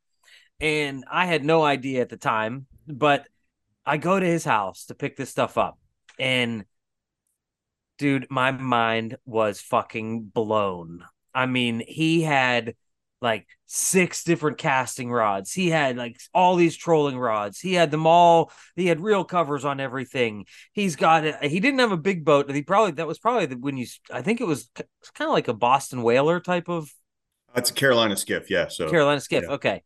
So that so that's what but I mean he had all the gear imaginable and I just stood around like looking like I'm like oh man. Like dude, if you ever want to sell any of this stuff like please just let me know and you know it but I ended up buying that stuff and really that's what I never ended up getting into the you know making much of the hard baits or anything but that is 100% what got me started building bucktails and just interested in in bait making period. And then for things to kind of come full circle you know five five six years down the road and meet george through you know muskie max and you know just in, and then putting two and two together and being like hey wait that's the dude who i bought all that shit from you know? It was, it was pretty cool. And it's you know then to find out what a good fisherman you are obviously and you know how involved you are in the club man it's just been it's been a really cool the guys make fun of me for using the term organic. But uh you know it happened organically in the sense that you know all of this stuff happened without any type of uh connections ahead of time like it's just it's all just kind of happened if that and it doesn't sense. even stop there because then Owen didn't use the plastic, and then I get the and so plastic that- from Owen, and he tells me about Exactly. this George guy, and I'm like, And I told George just at Muskie Max, I'm thinking George, you know, older guy, he might be dead. That's how Owen got his plastic, you know. and then it comes comes out Muskie Max. I meet George, and George is not dead. George is alive, and George is like a cool dude. Like he's he's like, like, oh cool wow, dude that's our it." age. I'm like, okay, sweet. I can talk to George about this. So yeah, so George George can claim you know a good part in me starting my musky musky you know bait making and also Tom starting his. 'cause He's I why I'm unloaded- like 2,000 in the hole on a new hobby that I didn't need. Thanks, George. Proud to ruin other lives. Yeah, thanks, thanks, buddy. hey, So, uh, if my ship is sinking, so is yours, guys. Yeah. So I remember all that well. Uh, I'll, I'll tell a quick story about it and uh, a funny version in, in jest. Uh, but I obviously I was selling all that stuff, and I'm doing it. I was you go through these phases where you just absolutely hate these fish, and I can't remember what it was, uh, whether it was a bad slump or something. But I remember like just kicking the dirt. But Owen seems like a nice guy. He comes to the house. He wants to buy the stuff, and we're walking around and we're talking. And he's like, "Yeah, I just I caught this fifty whatever whatever you got 54, 55 54, incher yeah. last year." And I'm in my head, I'm like, "Go fuck yourself." Cheer. Like, you're of course, oh, dude, thinking back on it now, Get out He's of here. I would've been like- I would have been like, dude. I, I would have been like, please leave. Like, So I Just apologize go. if I uh, seemed like a dick I, after I was, that. no, point, I was so ignorant to everything. I mean, oh, I I had to have looked like a deer in headlights when I walked in there, and you had to have been like, "Oh, dude, this dude has no clue what the hell is going on." And here he's showing me a, a picture of 54s. He's like, "This, fuck this guy." Probably Yeah, got all- it on a freaking walleye jig. Oh, it's Like- good. Yeah, piece of corn or something. A crawler. Did artist. you eat it? Did you eat it? That's funny. That's amazing. All good. So when did you put when did when did you put two and two together and realize who I was from, you know, if I was that person? I I the podcast number one you guys have. I can't. I mean, I just being addicted to the fish. I, I follow everything um, as far as any type of media or, or musky fishing stuff goes. So that popped up on my phone. I actually think I was going to Lake St. Clair on a trip or something and uh, recommended podcast for you, and it said Muskie hunks. And I'm like, what the hell is this? So I fired that up, and yeah, I it immediately. Which, by the way, I kudos to you guys for doing this. Uh, I know you've been getting a lot of it, but I, I think the whole format's great. Just the weekend angler, just what you guys are doing is absolutely perfect, and people Thanks, need to hear man. it. So, yeah, uh, but Thank I, you, George. I appreciate that, man. yeah, thank you. I, I remember, yeah, podcast number one. I'm like, that's the guy that bought all that shit out of my garage. And yeah, I think you, I, I think you told the story about that fish at some point in time. Not many, when it be whenever you had Reagan on or something. Um, I remember the podcast, and that was kind of like the clarifying point of like, yeah, I'm right, that's him. So, uh, yeah, Yeah, man. I, and and you know, it's just kind of how things collide, and you know, you, life happens in in weird ways, and it's uh, it just fascinates me, and it's this fish kind of seems to have that effect on people, if that makes any sense. yeah, absolutely. Uh, it, it does on me. It, it, it, there's a lot of my life that revolves around it. That's for sure. So, for good or bad. yeah, gives you something to do. Yeah. I think it's So hilarious how we all get addicted to this extent where it literally becomes a part of life. Like, is there is there a day that goes by, George, that you don't talk about muskies? Um, so there's not a day that goes by that I'm not heavily involved in something musky related, but there's probably days that go by where I don't talk about it. This is my wife would laugh here, but like it, I just you got those people at work or or whatever, you know, everyone wants to They would wear you out. yeah, that he fishes and they they but they and it's nothing against them. They're great people, right? But they don't have a clue. Right. Um and and and that's I really do avoid trying to talk about it. Uh just for my own mental well-being. But uh I, I not a not a day goes by where there's not some form of effort put into it. Um Is it the I same? Now, have you ever have you have you ever thought about like throwing your hat in the ring for a PMTT or something like that. Oh, absolutely. Yeah, I, I definitely want to do that. Um, I mean, it's such a hike for guys out east like this. I exactly. mean, so that's the. I think that would be the biggest.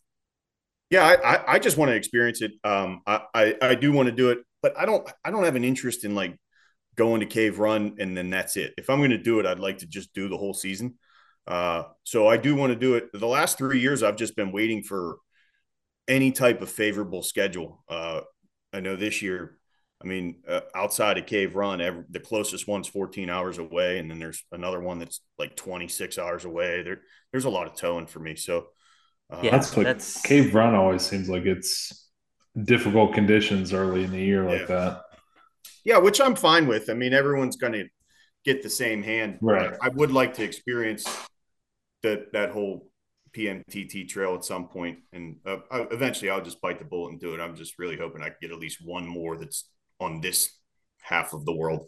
Uh, I tell you what would be cool is I, I don't know if they how it would work if they could find a way to maybe do two separate circuits or something. Yeah, like in Eastern. I mean, there's Yeah. certainly enough bodies of water. then alternate the championship or something. I don't know. And I think they've come to Chautauqua before. They did. Yeah, I think they 'cause I have know too. That, yeah, I know they talked about it on the AZ podcast years ago Mhm. uh, about and because actually the story was Tony about Tony and Greg uh, that they fished in, in the PMTT in Yeah. Chautauqua and I think Tony. Greg won it. yeah, I think Greg won it, and that was the time like Tony brought some uh, lady of the night back to the to the uh, what's the Oh, the- dude, we we Do we won know two. none- the we, we won, won two. two. Yeah, the we won two. We went through the gate. We went through the front gate. That's awesome. Oh.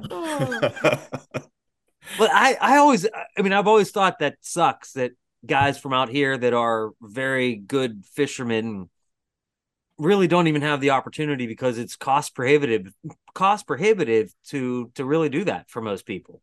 Right. Yeah. And you, and you're on a you know essentially foreign body of water. You don't Right. have- It's not a, it's not something that you would have any local knowledge of, even as a kid. Like you know, oh, Yeah. hearing stories or having people to talk to.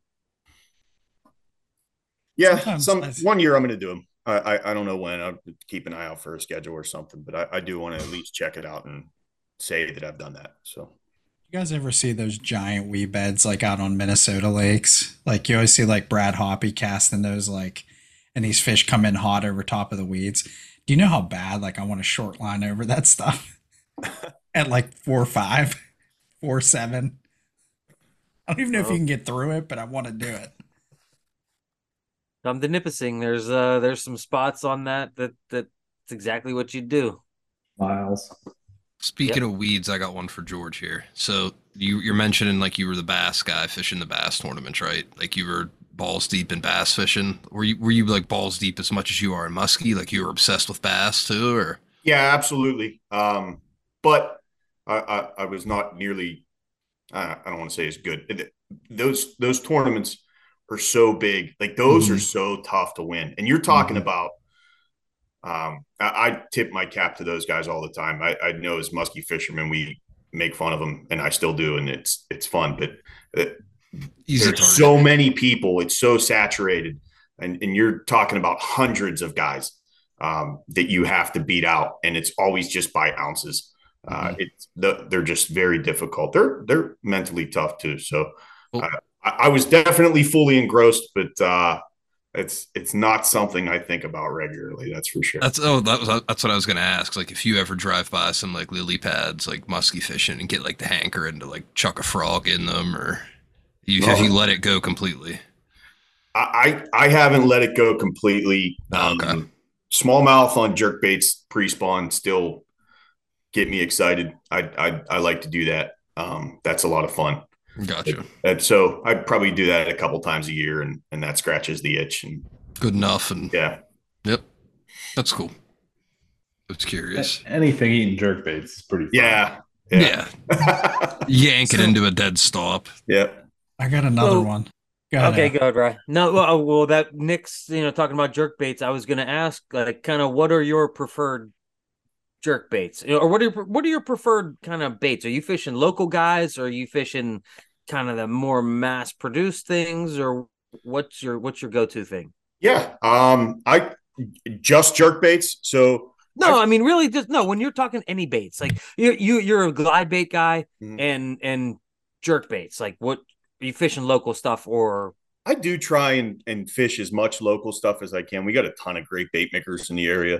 Uh, glide baits, my buddy Tim, uh, Rig Boss Baits, he makes a mean glide bait. Uh, that's probably been my number one winter cold water bait uh, for a few years now. we'll have Um, to have him on at some point because uh I just like I was telling you off the off off the podcast, I won one of his baits in uh the Chautauqua showdown raffle and I'm really looking forward to to throwing that. But uh but yeah, he He's out my like way, a- Timmy. I think, kind of roughly, close-ish. He's if I'm saying it's close, it's close. I don't go Westmoreland. far. Yeah, it's West, he's my county. So He's in Pennsylvania. Yeah. We think yeah, he makes a mean bait. I if if I can give a tip towards anybody, I, I see a lot of people. I, I saw it at the max. Everyone, and I think this is probably musky baits as a whole, which is fine. But where those baits shine is is in colder water. Uh, not that they don't work in warmer water too. They absolutely do. I I prefer glide baits in colder water, but everyone seems to go a little too small, in my opinion, for the cold water stuff. And uh, I've caught and moved some giant fish on his nine inch model, and everyone wants to go to those smaller things, which are great baits too.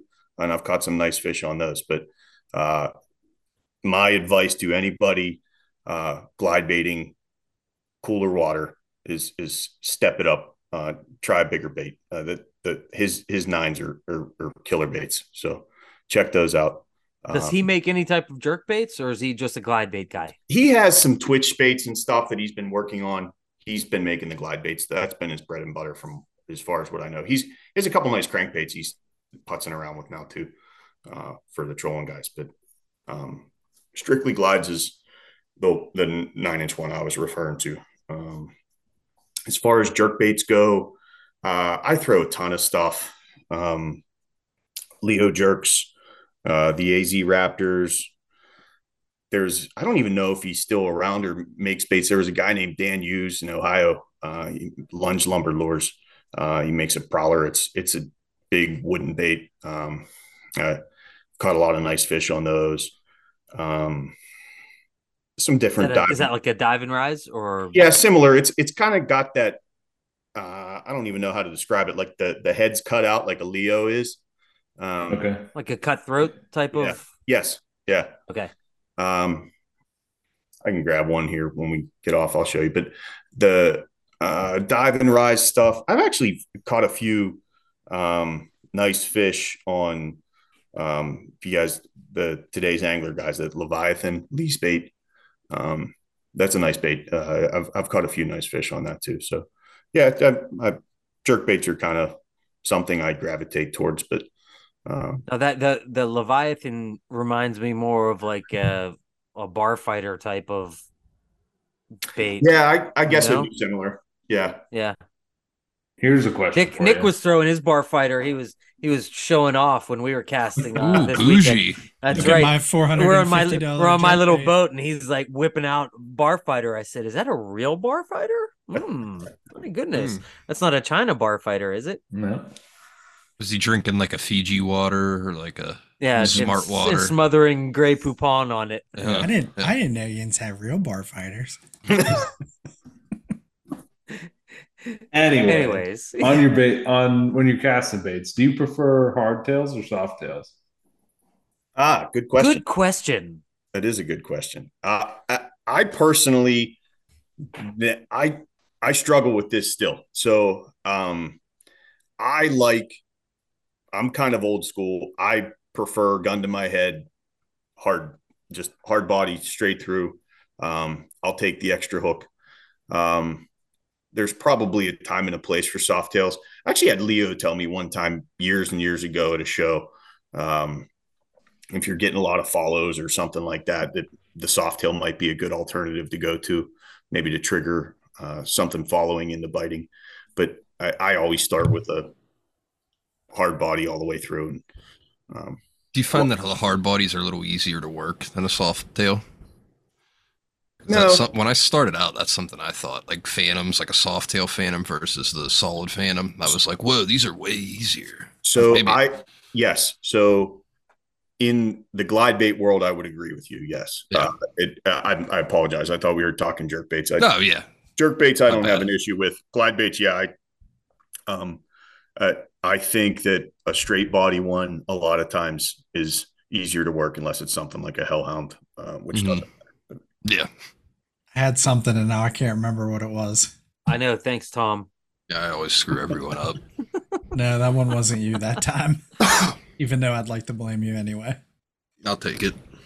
Yeah, you George, you kind of touched on Muskie Max a little bit there, and like one of the things that I think is part of the progression of muskie and I'm curious about, you know, what you went through here. Is like you go to these shows, you see all this stuff on social media, you see all these baits, and like a lot of times, like what I did was I was just buying a bunch of stuff I didn't know how to use. Like, did you go through that same you know deal like at first when you when you started fishing for muskies like Oh God, yeah. Okay yeah, I, I, I wish every day I could go back and just shake me violently. Um, yeah, there, it, there, there's such a learning curve in the beginning, and I, even to this day, I still say to myself all the time, I have so much shit. Everyone does. I, I get it. It's that's part of the problem, but uh, I always go on these tangents where I'm like, I'm done. I'm not buying anymore. I have so much shit. I can only cast one bait at a time. All this stuff, and then you inevitably hit a point in time where you just completely break, and it's most of the time show season, hmm and and just buy way more shit than you need or, or want. And every year around now too, I start pulling some stuff out that I got at shows, and I'm like, why did I? Forgot I even got that. Yeah, Mhm. why did i buy this yeah. i was just curious how your experience was there. You know like man i just feel like a lot of people go through that and it's just hard.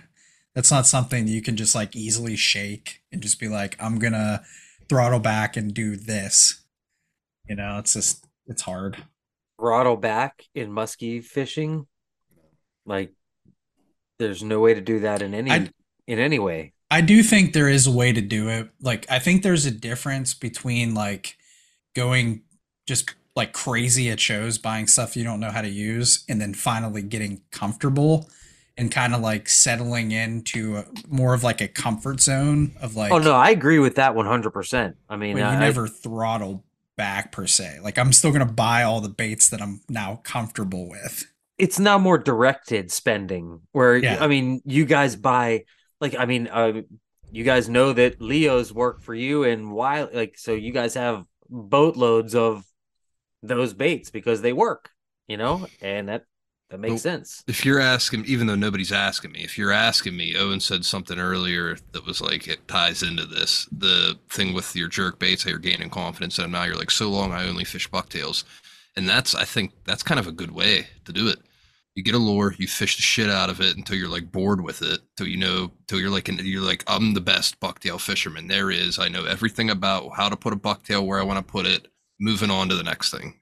And like you're doing now, you're saying I'm gaining confidence in jerk baits, and then once you're bored as shit with the jerk bait, you go, okay, I'm moving on to. Uh, I agree, and, and that's where I uh, my it's It's a great point, Tom. Because right now, because I f- have so much confidence in there, I want to get some Keep confidence it, with like tu- tubes or rubber. yeah, I because I don't have any. I've never caught a tube fish.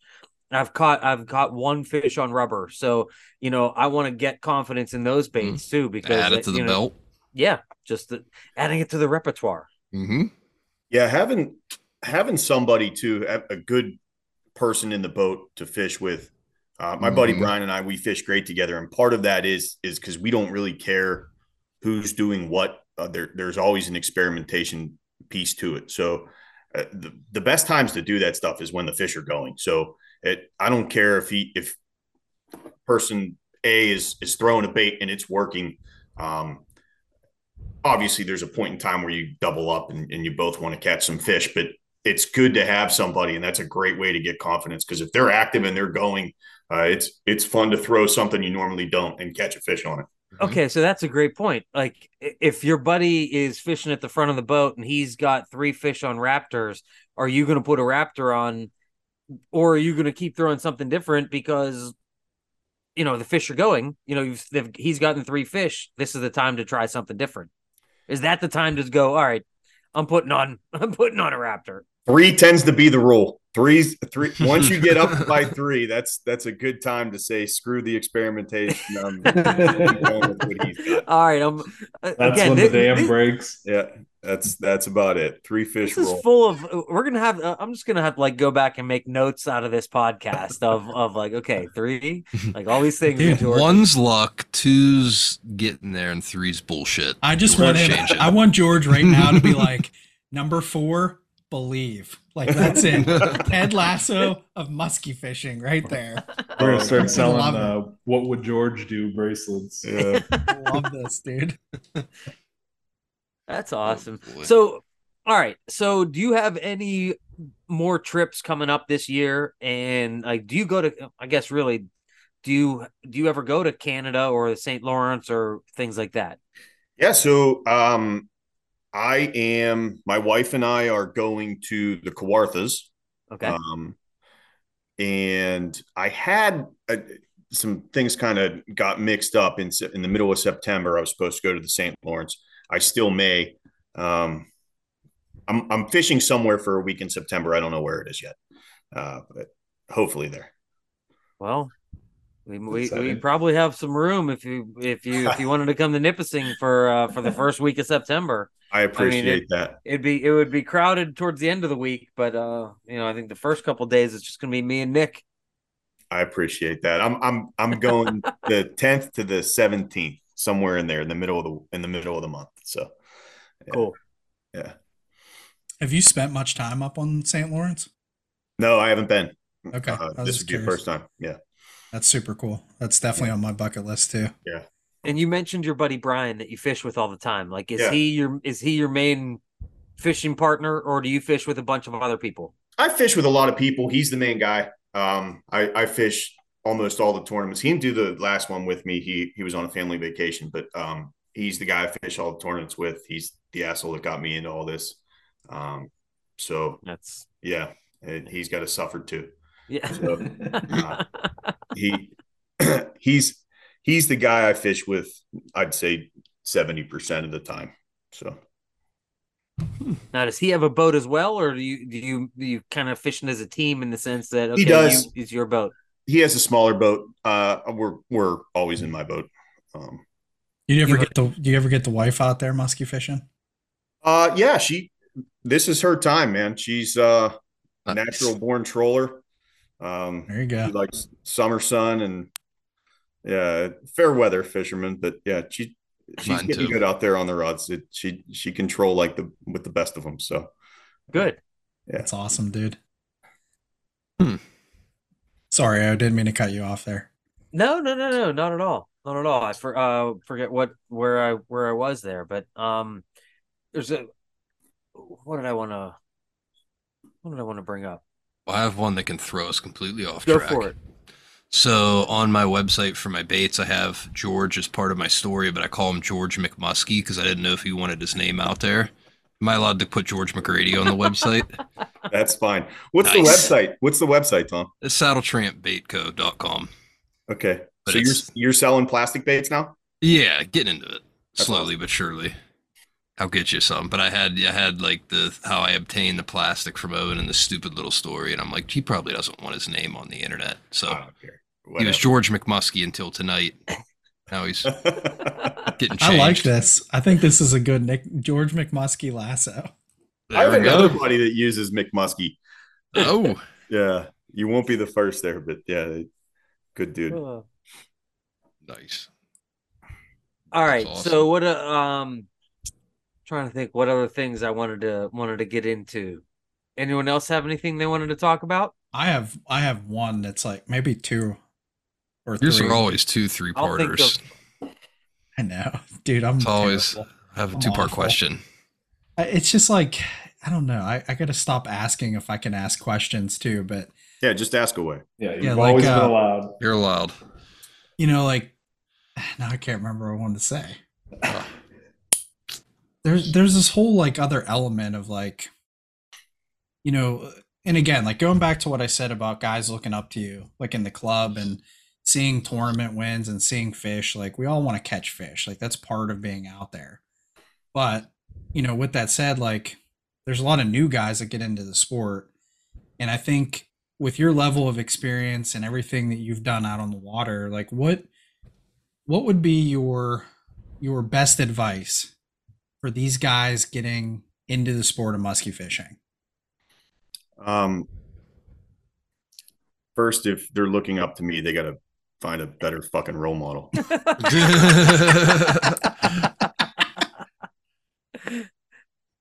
it's just like local guys though. Like you put fish thing. in the boat, man. dude there's so many guys that like i mean all across the country true. like you, you know like it's it's so hard to sorry my diabetes thing's going off i it's so hard to like some of these guys you look in the industry like it's easy to look up to guys at musky fish because it's it's not an easy thing to do but it's even harder to get local guys that you know are just like super down to earth like willing to talk and like it, it's just it's a whole thing. So yeah like i know there's guys out there that, that look up to to you george and it's for all those reasons but like you know what's the what, what do you think is a good advice So I think there's a by no means do I consider myself an expert. I appreciate all the kind words. I I, I don't. I just fish really hard. I love it. Um, I'll I'll give advice that I seem to be what I think is best, but I think a lot of musky fishermen, especially new ones, probably overthink things a lot, and I still do. Uh, everyone's trying to figure out a pattern or why something's biting or or what's going on. In the in the beginning, if you just get out there, and it's so cliche, but time on the water is everything. And and I know that's just been told to everybody to nauseum, but it's true. If the more time you spend out there, you will learn exponentially. Um, pro- the the one two two big things that I remember when I started that we still say to this day. Uh, I remember a very old um, Lindner video with James Lindner saying musky fishing is an efficiency game, and that that could not be more true. So the more efficient you become at whatever it is you're doing. So for if if it's prep at home, if it's sharpening hooks, if it's keeping the boat in order, if it's anything that gets you 10 extra casts throughout the course of a day, anything that makes you more efficient will ultimately over time lead to more muskies, which is the second piece. I, I said that earlier. Over time in muskie fishing is that I, I don't. People talk about patterning fish. I, that they're so tough to pattern in the course of a day, and if you pay attention to what you're able to do and how you're able to catch fish over time, uh, it, it'll pay dividends for you. It so much just hard work, putting your head down, go out there, enjoy the process. You're going to get punched in the mouth. Just have fun with it. It's the best advice I can give. Now, what's just specifically your involvement with Muskies Inc. Do you think being a part of has Chapter 16 helped you, or like is that has that been a part of your kind of growing experience, or have you really just uh, you know gotten involved in the tournament aspect? Yeah, absolutely. So I I I can't remember when I joined. It's been a long time now. Um, but I think it's been relatively more recently. Like I said, I, I hadn't started really fishing tournaments till 27, 2017, 2018. Um, I probably was in Muskies Inc. for a good five to seven years prior to that. Uh, and I don't know. It's at some point it just became you you pour all of your energy into this. You should probably get more involved with an organization that gives back to it. Uh, as far as my affiliation with the club goes, I'll, I just try and help out wherever I can. But I don't. It's not like I uh, have any official role or anything there. I, I, I just yeah show up, fish some tournaments, uh, support Muskies Inc. where I can, and Win some plaques at the end of the year. Yeah, W- win win championships. Stack up the hardware. You know, bling bling. do you uh i'm just curious because i've never done this and I, it's on my list to do do you go to the banquets at all so I went. My first one was this past one. Uh, yeah, I think you yeah you were you were at this this Yeah. year's banquet, right? yeah, and I, I, thought, dude, it was awesome. I'm never was. gonna miss it. I'm never. Yeah. I'm literally never missing another banquet. What a Ever spread. again. I said the same. I said the same thing to Brian when we were there. I'm, I've never ever been to one. As long as I've been doing this, uh, for whatever reason, if I can get some time off, I'm probably fishing. I will never miss another one. I mean that that table of baits for for those that like to gamble on baits. I mean, you want to talk about high end, hard to get lures, and there was just piles of them. Yeah, Right. Unbelievable. It was insane. Yeah, I'll, I I'll was pretty annoyed that I missed. It's just sitting through the oh, group Oh, dude, chat. I at, mean, like you- home watching the pictures I mean, through. How hard is it to get a DK? And there were, I don't like know, pr- yeah, six, eight, something like that. I mean, geez, oh man, bake. I mean, there were bakers there. You you name it. So, yeah, I think, and I I don't go to the meetings as often as I should. In fact, I don't go at all. I should go because Nick has said that there's a, a there's a fairly decent raffle table at uh at Usually At like every three meeting. or four baits Yeah, each meeting. Yeah, I, I'm. I don't go to a ton. I go to a, a few each year, but um, yeah, they always have a few uh decent baits. I've seen bakers and stuff there. So yeah, Yeah. that's cool. Hmm. Um, It's something to check out for when is that typically March? March sometime. Yeah. It was right after Max, I believe. Yeah, it was like Huh. it- maybe a week or two after after Max. Yeah, and it was a it was definitely a, I would hi- highly recommend that. When I when I I, heard too. what I think it was Kellen that like just killed it last it not this past year, the year before, where he just like won God knows every bait. But anyways, so uh where do we want to go from here, boys? Wherever Yeah. the wind takes us. Yeah. George, you have anything else you want to talk about? Uh, I'm, I'm in for whatever. I got. I got nothing particular. I'm. I'm Biggest fish. mm, longest is 51. I've been stuck there for a decade. A PA fish or Really? No. a decade. oh, okay. Uh, 50 and a half in PA. That's another thing. I, I, we talked about failing earlier. Um, guys need to talk about that more in in in PA. That's a tough fish to get. Uh, and they exist. I'm not saying they don't. Um, people should be proud of that. I was I was overly obsessed with hitting that 50 mark for a long time. Um, and we caught a lot of nice fish in the process of that. And I probably wasn't as appreciative of some of the really big fish we caught because it just didn't quite hit that number. But that's a tough, tough nut to crack in PA. And I remember Joe Booker saying that, you know, like that that the the 49 inch fish is Makes you incredibly not underrated. appreciate the 48. yeah, the heaviest uh, I've I've caught multiple fish that I believe are significantly heavier than than the 50s. So uh, yeah, So electronics, where does George McGrady stand? What does he run? I run Garmin's. Um, okay. I Live scope.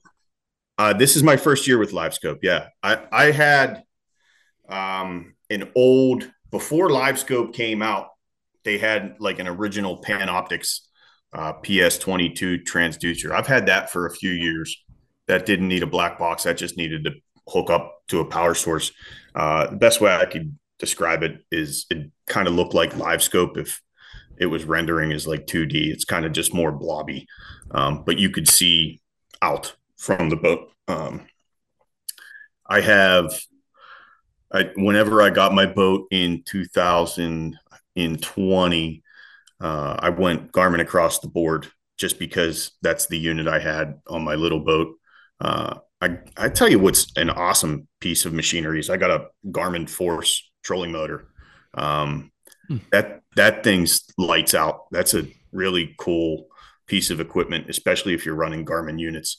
Uh, everything talks to each other. So that's a newer. I don't know that's a anyone newer offering. I mean, it's it, that's what within the last year, two two years or so, right? That they've entered Um, into that. so they, game. they just came out with a brand new one, I believe, like literally. Yeah, I saw that. And Yeah. it has it has like the almost like a Wii remote directional Yep. subsidies of that. That's crazy. Yeah. The one I have, I think, has been out since 2020. Um, that's when I got it. Uh, but it's it's pretty cool. I um, I remember Tom. I think you were mentioning your cable drive or, or talking Mhm. about a cable drive for a while. It's it's a wireless foot pedal, but it's exactly like a cable drive. Oh, nice. Um, so it, it's Bluetooth to the trolling motor. It feels like a cable drive. Oh, It runs like a cable drive. um, and it's it's got the same power button on it, uh, everything. Uh, there's a transducer, side imaging transducer in the trolling motor itself, um, which is really I didn't realize how much I would like that, uh, but yeah, it's Now from- is that universal? Like if I had a Garmin trolling motor, could I tie that into a Humminbird, or would have would it have to be the? Yeah, would you have to go all Garmin? no, you it, it you could use the trolling motor without tying it into anything, Mhm. uh, but but it does sync up to Garmin units. Um, No, okay. And did you have that when you bought the boat? You had that installed factory, or do you have that done like aftermarket? So that was the first trolling motor on the boat. So I mean, I had that. I I ordered that when I ordered the boat. Um, If you don't mind me asking, where'd you where'd you buy your boat? uh, Lake Road Marine. Uh, Okay. I didn't First realize person that- I know with a Garmin trolling motor. Yeah, Yeah, absolutely. and I I got to be honest too. So they have a. I got I upgraded my transducer to. They have a new HD side imaging transducer this year, um, and it's pretty comparable. I, I I see Humminbirds. I've fished in boats with Humminbirds. Uh, I wouldn't say it's as good, but it's a good side imaging transducer too. So uh, Now- I think they're good electronics. if you have the transducer in the in in, in the trolling motor head and you have the trolling motor up and you're trolling like with you know just using your outboard is there a separate transducer does it read Yeah, I- separately I, I still have a separate transducer back at the transom. okay Yeah. that makes sense hmm. Dude, this whole electronics game, like I, I do IT for a living, but I'm never like thinking about that when I'm thinking about fishing.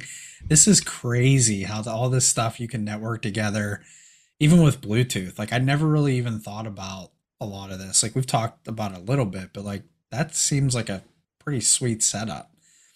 Yeah, it actually seems like it, it's been kind of underutilized up until this point and maybe the industry is kind of catching up to Mhm. I mean, think about your car. I mean, you know, you've been able to connect everything to your car for years now, but it's just, you know, the fact that you can't connect your iPad to a trolling mode, you know, to to your uh Humminbird. Well, I think is- is- can now. It's just no, I think still holding out. I think they're supposed you supposedly can now. This Probably on like know. the Solix 17. But anyways, it just boggles my mind. Like, how hard is it to? How hard would it be to just cast your screen Mhm. to your iPad, you They're know, or to whatever, or your phone? You know, it, do, it. I don't know. It just seems ridiculous. Because they want you to pay more money Of course. for the bigger the dollars. unit. Mhm. Yeah. Of course.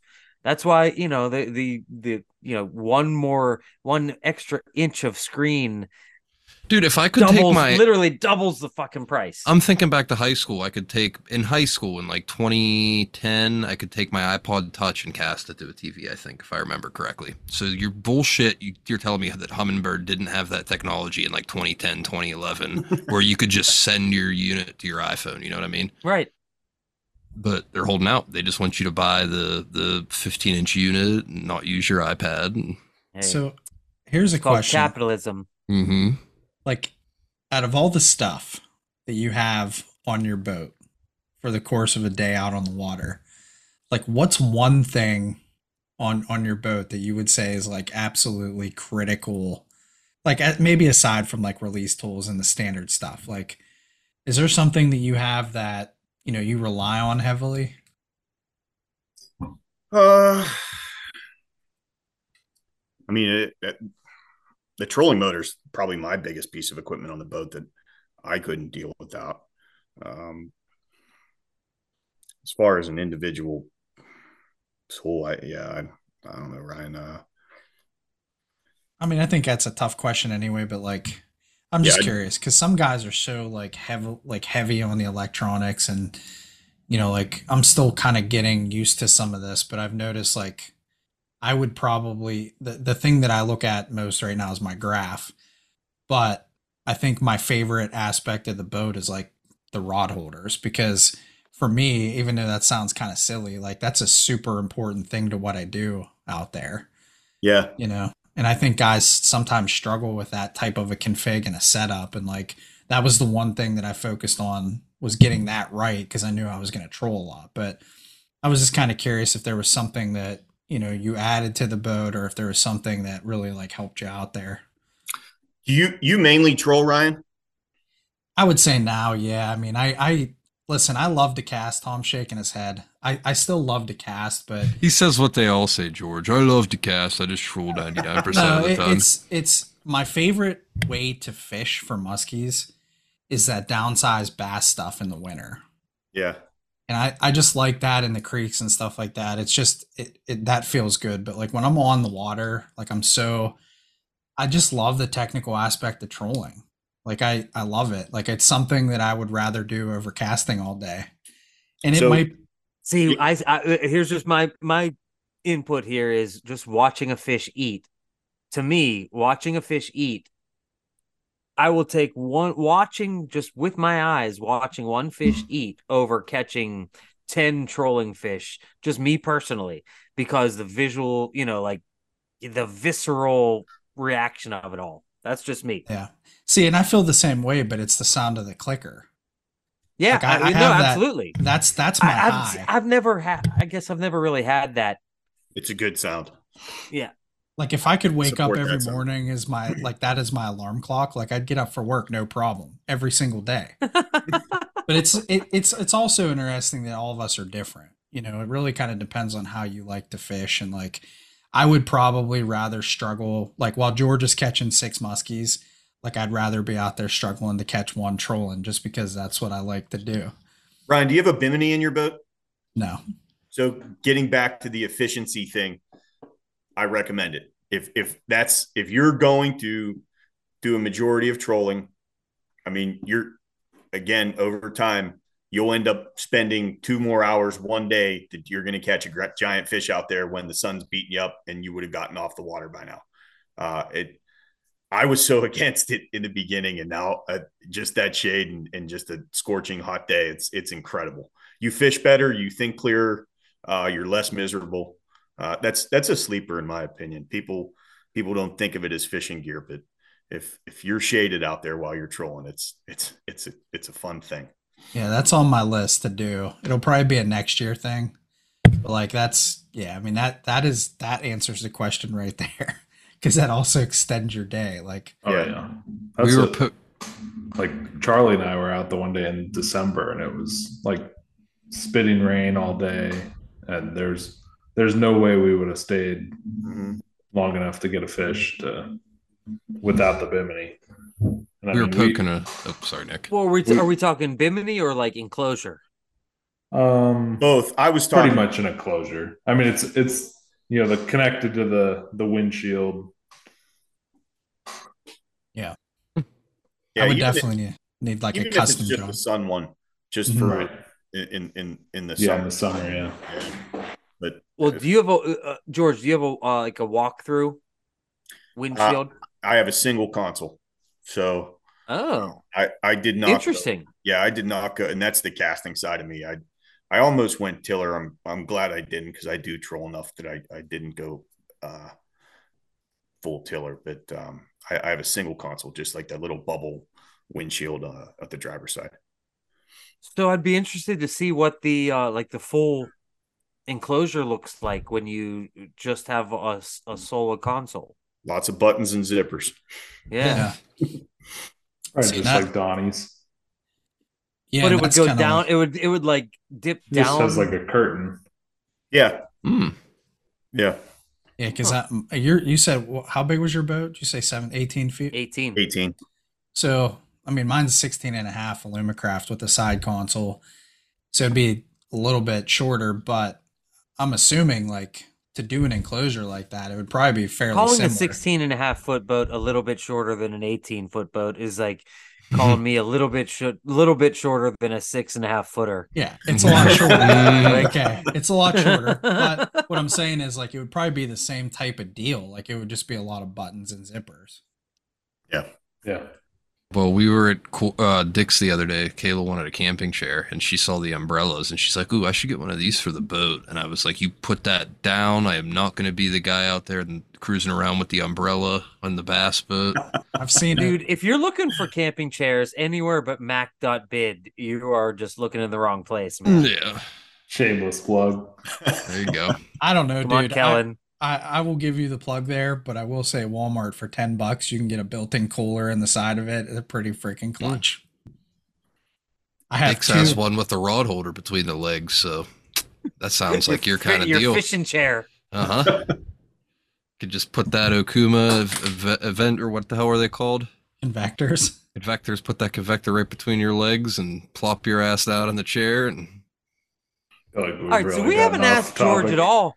Since George is a troller too, we haven't asked him at all what uh like what kind of trolling setup does he run? I mean, are you running six six six rods with planer boards, or are you more like uh you know running just three for yourself or what?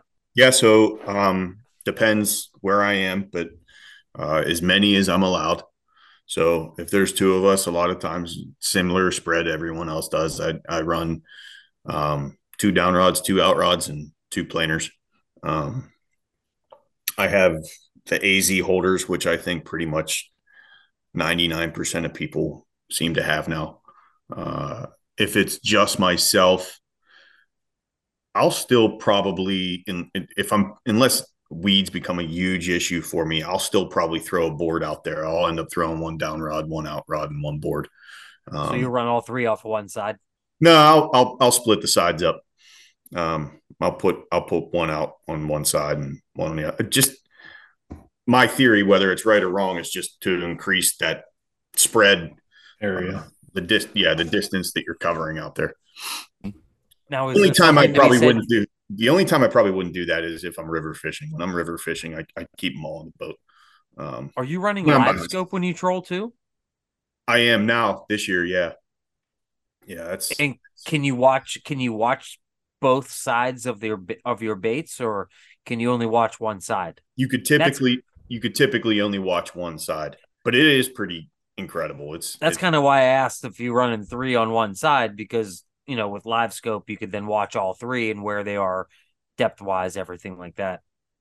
yeah. It you, you could turn it though, so you could see the other side and see where your baits are at. Uh, it is pretty incredible as far as just knowing where you're running and not having to think. Is it pretty accurate depth wise? I think it is. Yeah. Yeah, I think it is. Uh, it, it's it's really neat. Just if your lines off on a different reel, or I, I run a bunch of different. Um, I have a couple mono rods for boards, and uh, I, I have different a couple rods with uh, 50 on and a couple with 80 on uh, braid. Um, so it, everything depending on the bait you put out there, it's depths are different. I know all you guys know that stuff, but it's just it makes that thinking process a lot less as far as where this bait's running. Yeah. Just have a quick verification. Yeah. And this will this will just show my continued ignorance. But uh, you know, the when are you running fifty and when are you running eighty when you're trolling? Um, so it could be a depth thing. If I want to get baits deeper, uh, then you go 50. Fifty. Most of the time that that 50 uh, I use more in the spring when I'm running a lot smaller baits. Um, just seems more action, uh, a little more depth if you want it, but uh, a lot of times it's there. So either on a on a down rod and I'm trying to get some depth, or uh, on smaller baits. And have you ever had a situation where where you're like, man, I really needed that extra, you know, thirty pounds of of line weight? Not, not knock on wood, no, um, not that I could think of. But, yeah. That's one of those things I always feel like people are always just overboard on on your line Yeah. size. I tell you what, though, I have lost a couple nice baits uh, at Chautauqua and and even on 80 pound. And I don't know if it was zebra mussels on weeds. You get so many weeds that co- collect on your rods or what. I couldn't find a bad spot on my any guides or anything like that. But two times, I mean, big picture, it's a very small percentage, but uh, two times over the last however many years, I, I've pulled a rod out of the holder and everything's gone. Yeah. So I don't I've know. had I've had that happen after like if I had one fouled up and it was like fully like twisted, hmm it seems like that just crushes the the line or something. Yeah. Could be it. And similar question to my question earlier about your jerk baits, like whether you like to fish local baits or not. Like when you're trolling, are you fishing Bakers and Leos and Wileys, or what are you fishing? What what what do you like to fish? Yeah, I, a lot of local stuff there. Um, I, I I troll and try a lot of different shit. Uh, right now in my boat, uh, there's Apollo Wiley's, there's Apollo Leo's, uh, box of meatballs, um, hammer lures. I don't know if you guys ever talk about hammer lures at all. Um, Paul used, I think Paul lives in Florida now, but um, he was another local guy. Uh, Bosch ads, I troll a ton of Bosch ads, Bakers. Uh, yeah, that's the run. Legends. Ooh, perch The, baits. the old perch bait. The old perch bait. Me likey. I have a question just like about boards. Like what what boards are you using?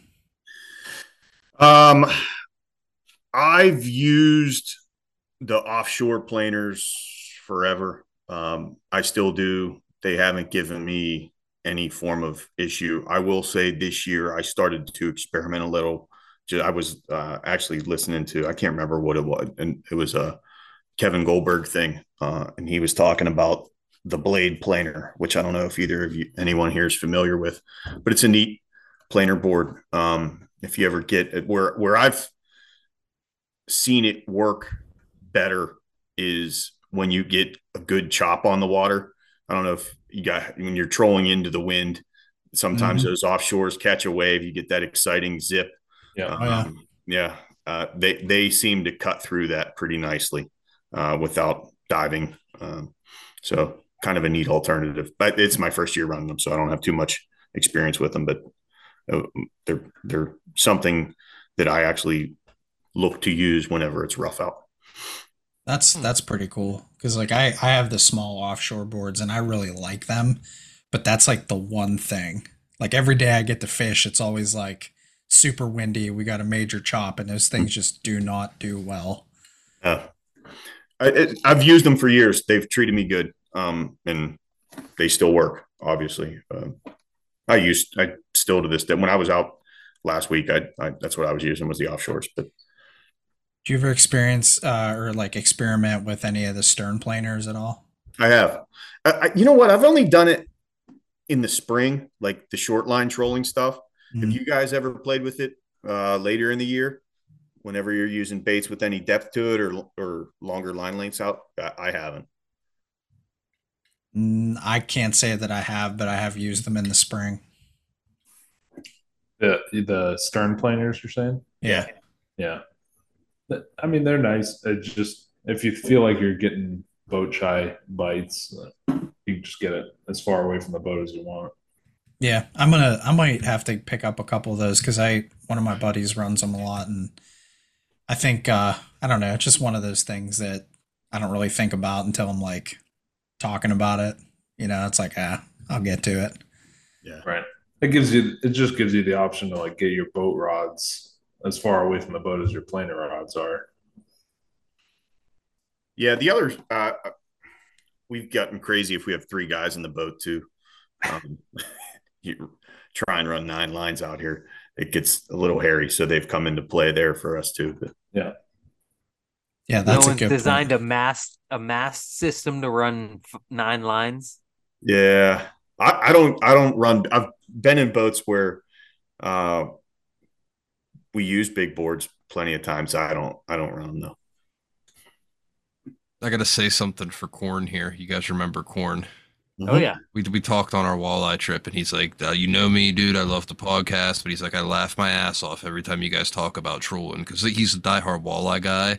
And nine rods to them is like child's play. That's like an Yeah. arm under your armpit, like trolling around for us. He's like, I listen to the way you guys talk about six rods, and it cracks me up because and I was on a boat with them. I mean, they run nine. Yeah, I mean, like, how with their many- eyes how many- closed. how many rod? How many lines are they running? We had, I think, either nine or twelve the one day. Like it was nothing. Three Like not even thinking about it. Yeah.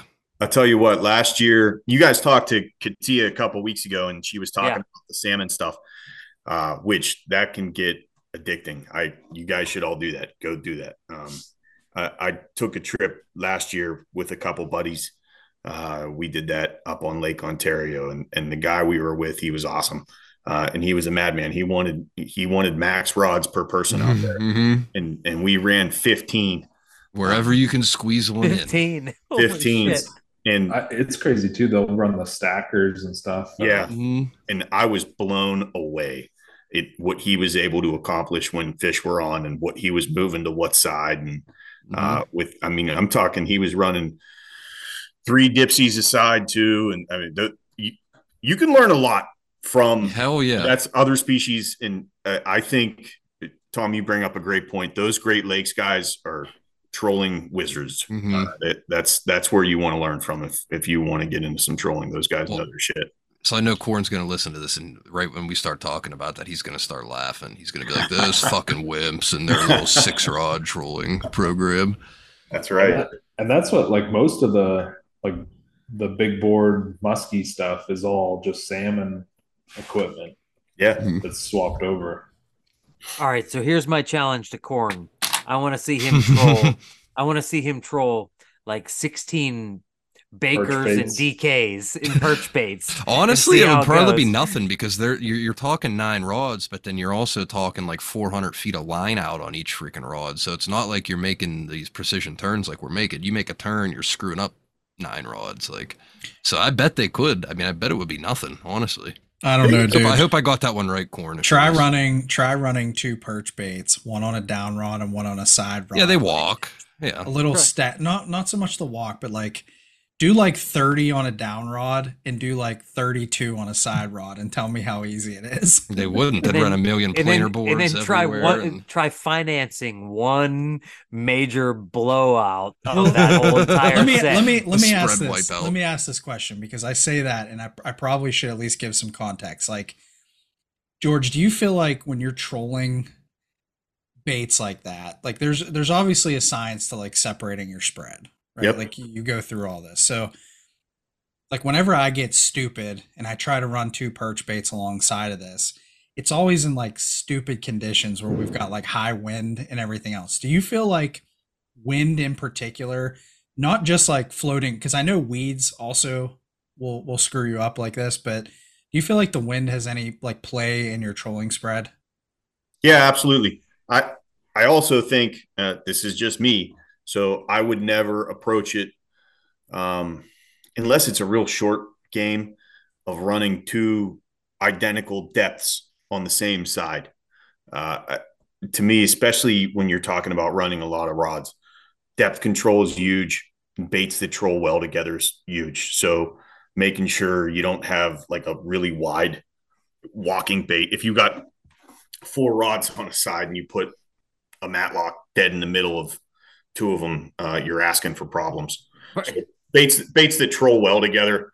Um, and then I always like your steepest diving bait in in the back and in, in your down rod position, uh, and then gradually just getting shallower as you go out, if that makes sense. So then you can make tighter turns, and they should theoretically cross over each other uh, while you're turning. That's how I operate on them. Do you guys feel like this is another thing I've I've I've asked a bunch of people on this because I feel like this has something to do with it, but maybe not. So when you look at some of these boats, like I have a 76 inch beam on my Alumacraft, whereas like Donnie has like an 88 inch beam, right? Like the width of the boat, do you feel like that gives you extra space in that spread? Like It is it does a little bit, but but it just gives it between the two sides, not between the. Right, right. But like years ago, Dan and I always had problems like cross like our down rods would always like cross. We'd always get tangled. You know, and a lot of that was like we had two similar baits, like similar depths and things like that. And I've kind of learned to I, I've learned, at least for me, what I'm comfortable with, and I, I've gotten away from a lot of that stuff and, until I decide to do something stupid like run two perch baits alongside of each other. But like I feel like the beam because I, I we were doing some of that similar like on like on Charlie's boat, a little bit wider beam, and we just never had issues. So I was just like wondered if that was a huge factor along with the wind. And then you talk about weeds, like some of these baits completely freak out when they get weeded up. Like there's just so much there that I feel like contributes to getting tangled and like Nick, you were talking about that twisted line. Like it hasn't happened to me. Like it happened to me recently one time, but it hasn't happened to me in a very long time because I kind of figured that out. Like what George was saying about those baits running well together. But I know that that has to be an area people are struggling with when they first get into trolling. There's just Yeah, I- so many factors. There, there is. Uh, when you're dealing with weeds, I think weeds will mess up any bait. Mhm. if if you're in an area where that's happening, you just got to stay diligent on cleaning them and checking them. And to be honest, that's that's another huge part of of what makes that live scope world easy. Um, it, it- I mean, I'm by no means an advocate for it, but it you could see your baits back there. So when you have the when you have it pointing back and and you see two of them touching each other, you know that's not supposed to be there, or one's just completely missing, and you turn around and there it is on the surface. Um, it, it it gives you a heads up ahead of time a little bit. Um, so yeah, it anytime you're dealing with any form of weed or debris, it's gonna foul your shit up.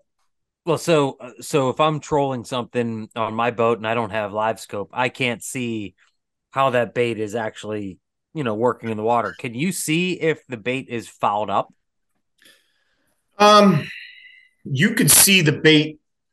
So I will just, for argument's sake, I set a lure. It goes back. I can see where it's running. All right, it's 12 feet deep. It's 30 feet behind the boat, and I can see that. If that changes, um, it means something else has changed. So all of a sudden, if that bait's now running nine feet deep when I look over at it, uh, you re- it's not uncommon for that to happen. You reel in and there's five, six strands of weed sitting on the on the thing, and it's just not pulling as deep as it was. So it does give you some clues if you pay attention to it. It's like anything else. The more you watch it, the more you pay attention to it, the more you'll learn. But um, it does definitely tip you off. That makes sense. I have so many like technical questions, but we're like at the end. I was trying to avoid like drilling you with like, you know, technical fishing questions, but Like what? You- I don't you- know. Like I, Go ahead, fire them out. I don't know. Like I got I got one about jigging Well, because like What's your favorite color? Yeah, what's your favorite color? You didn't ask him what his favorite boat snack is. I know I was getting there. That was part of that like last like That was one of the ago. technical questions. Nice.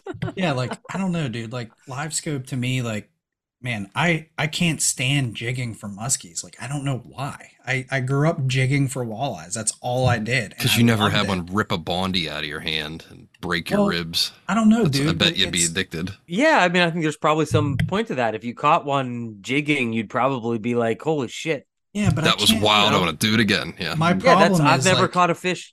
I've never caught a fish on rubber. As soon as I do, like, I'm gonna. I'm sure I'm gonna. yeah but the point is like i can't myself i can't let myself like spend the required amount of time needed to catch a fish jigging because i get freaking bored in like the first 15 minutes like what But you don't mean- get bored driving around in circles. No, because I'm always Staring thinking at a about. fish I'm always thinking about the spread though. Like I'm always That's thinking about point. speed. Well, then you're looking down at your about- graph jig and thinking about where's the bait, where's my jig. You're, you're, you're always thinking. You'd like it, I bet.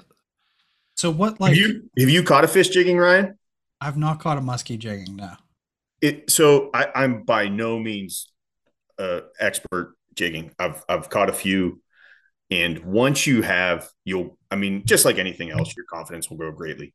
Uh, it's not nearly as boring once you've accomplished it. Um, the bite's awesome, and it's. I think part of it's probably just because it's a straight line of contact. So uh, when you're casting, or so when you're trolling, there's. I mean, you you get the drag, you get the reel going off, you get the thrill of that, but when you're casting, it could be a slack line bite. It could be Mhm. the fish On a hits. pause, Yeah, exactly. All, all kinds of stuff, and they're all great. I'm not saying diminishing any of that.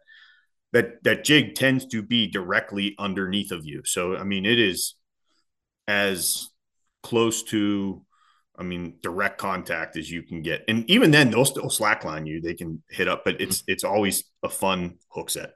So try it, give it a shot.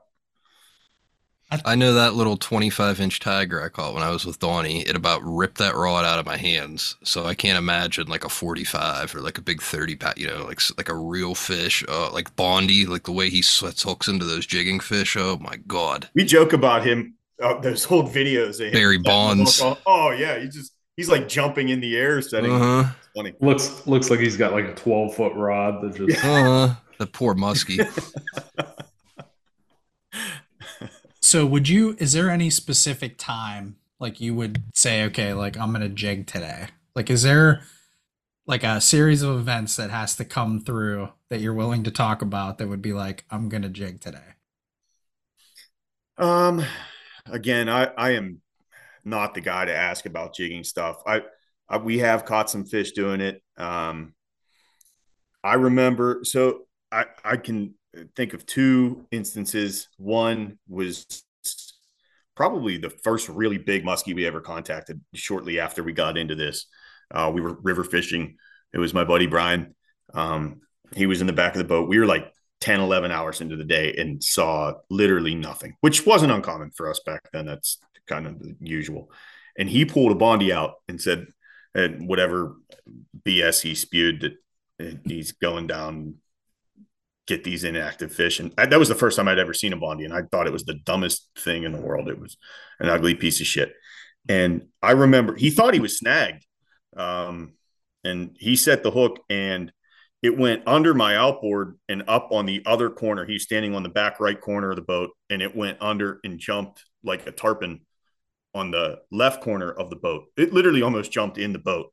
Um, and that was our first jigging fish. That was a four footer. Uh, and, and that really kind of opened our eyes to what could be on, on tough days. Um, I remember a, this is going to go against me talking about how people should embrace when they fail, but I remember fishing uh, with my cousin, Kevin, um, who is just an awesome ace in the hole whenever you need him. He was, he was with me. Uh, he filled in for Brian at the Chautauqua event. Um, and he came down for a weekend we had an awesome day trolling. I think we went like six for eight or something trolling. Uh, twitchy weather, um, clouds, thunderstorms, shit like that. We had to get off twice. And the next day, I mean, it was third week of June, and we didn't have enough clothes to put on. It sucked. We were freezing. We had jeans and hoodies and all our rain gear on, and it was still cold out there. It was really bad. So, I mean, you contacted all these fish, and the day prior and we could not get anything at all to go. And somewhere along the line, around four in the afternoon, five in the evening, I said, let's just try jigging. Like we've, they, have been here. I don't know. And it worked immediately. Uh, I remember Kevin caught his, um, another rig boss aren't used to muskie fishing, it, I think it sets the hook a little bit easier than on a bondy. But uh, Kevin caught three on that rig boss that day. Um, and I think I got one and, and, lost a couple more on a bondy in a matter of like four hours. So sometimes you get a tough bite and go to the bottom. There's my advice. Yeah. I like Very it. Cool. I just don't understand why I could jig for walleyes for years and years and years. And then I put on it's, a bondy and I'm like, this sucks it's still something I don't do enough of. I say it all the time. It's a lot of work. It's not it like walleye jigging where you're just standing there like you're worn out. Your freaking armpits hurt. I'm changing armpits. I'm like, ah. There's a mental hoodies. Yeah. There's a mental thing too, Ryan. You got to look at, and and I'm guilty of it. But sometimes we troll six rods, right? So there's this aspect in your head. I feel like of uh, I got to clean all these up before I can even start. And it, mm-hmm. it's easier just to keep going with the rods in the water. Uh, sometimes that's your biggest struggle is, is the hurdle of, all right, let's get them out. It'll take five minutes. Let's, let's clean up. Let's get ready. Let's cast, let's jig, whatever it's going to be. Um, I think sometimes people just get lazy with that. Do you jig with a rod with a line counter on it? I do not. I use a casting rod. Yeah. I was hmm. wondering about that. To have everything I need to do this. Right. I just need to go spend some time to do it. You ever jig at night? I haven't. I've thought about it. Um, right. It makes sense. Like you got the vibration down there. Everything's kind of got a blade on it or, or something along those lines. But the only hole to play devil's advocate, I, I could be totally wrong here. The only hole I could shoot in that one is that everything at night that I've done seems like it's a shallow, shallow. game. Yeah. Yeah. So you'd be jigging very shallow. Not to say that that won't work, but yeah. And not to say that you don't find fish in 40 feet of water in the middle of the night, but I'm just thinking about, I don't want to burn this too much though. I'm thinking about areas of lakes that, uh, maybe I'll just say like shallow up you like know, any of the million road beds.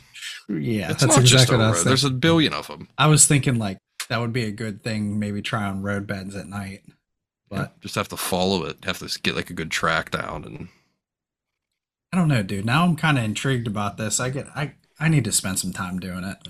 Because it's not like a walleye thing where you're sitting. St- I mean, maybe I'm wrong here. Maybe walleye guys move around, but you're kind of. I know like every my buddy Cody Dalton. The way he like told me is you go slow. Like you put your trolling motor on one and you don't stop. Like you're not jigging sh- straight up and down. You're kind of behind the boat almost. It almost is kind of like trolling a little rye. And if you think about it, you're Yeah. going like one on the trolling motor all day.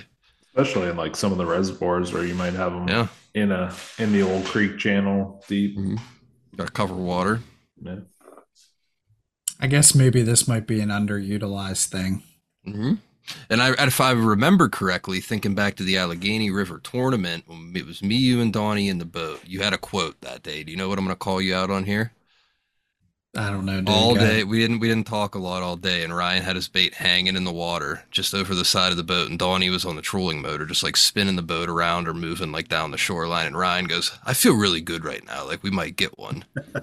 I'm like it's because we're trolling rye because you got that bait in the water, dragging it behind the boat. That's why you feel good.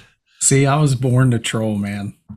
I get my bag of chips, Uh-huh. got my peanut butter and jelly. Got his Medusa hanging over the side of My the boat. I feel good right now. I feel good right It's now. gonna happen. What other uh what other um Ted Lasso Muskie Man quotes do we have here? You got anything with a good one. inspirational? You gotta leave us Oh, a good one man. here. I'm dying at this. If I mean, I, I inspirational is probably the last thing I think of when it comes to me. But um, I don't know. I, I probably spewed all my quotes out for the night. I wouldn't say it is inspirational. I would say, okay, I would say this has been, you know, realistic. Yeah. But also positive in Yeah. the sense that it isn't like, oh, dude, this sucks. Like, uh, you know, you you you're never gonna get these muskies. if you- You know, Yeah. you- no, it's like, okay, hey, you're really gonna fish hard, and there's gonna be days that it just absolutely sucks. But if you put all that time in and you're willing to put those days in, Yeah. you're gonna have those good days. Yeah, and to each their own. There, I mean, I I think um, probably more so in muskie fishing than anything else I've noticed. That there's this discrepancy over what's right and wrong and and how you should go about it. And guys, there's nobody says that you got to do this and you got to just pour everything you got into. I know you guys make fun of the word grind.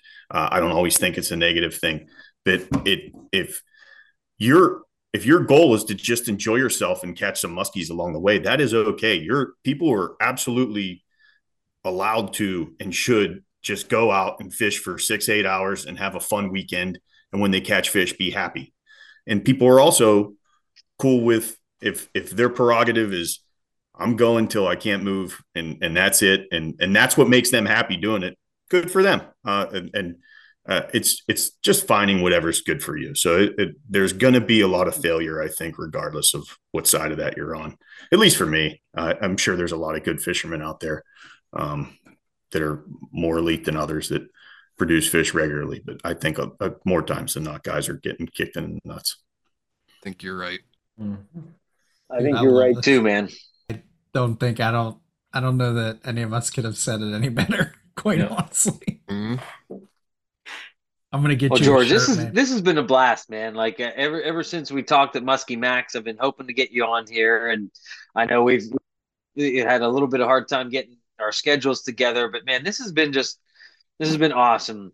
This kind of the a very local feel to this. You know that you're you're you're a Pittsburgh Pittsburgh kid that just kills it, you know, and and that basically says that anyone that wanted to put that type of time into it, you know, and that's really what it is about. It's about saying, hey, I'm going to go out there and I'm going to commit myself to this, and I'm going to put put this time into it.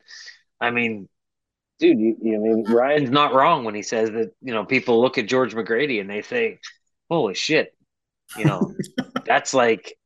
I mean, dude, your name's everywhere. You can go on in, you know, read the, the latest Muskie thing.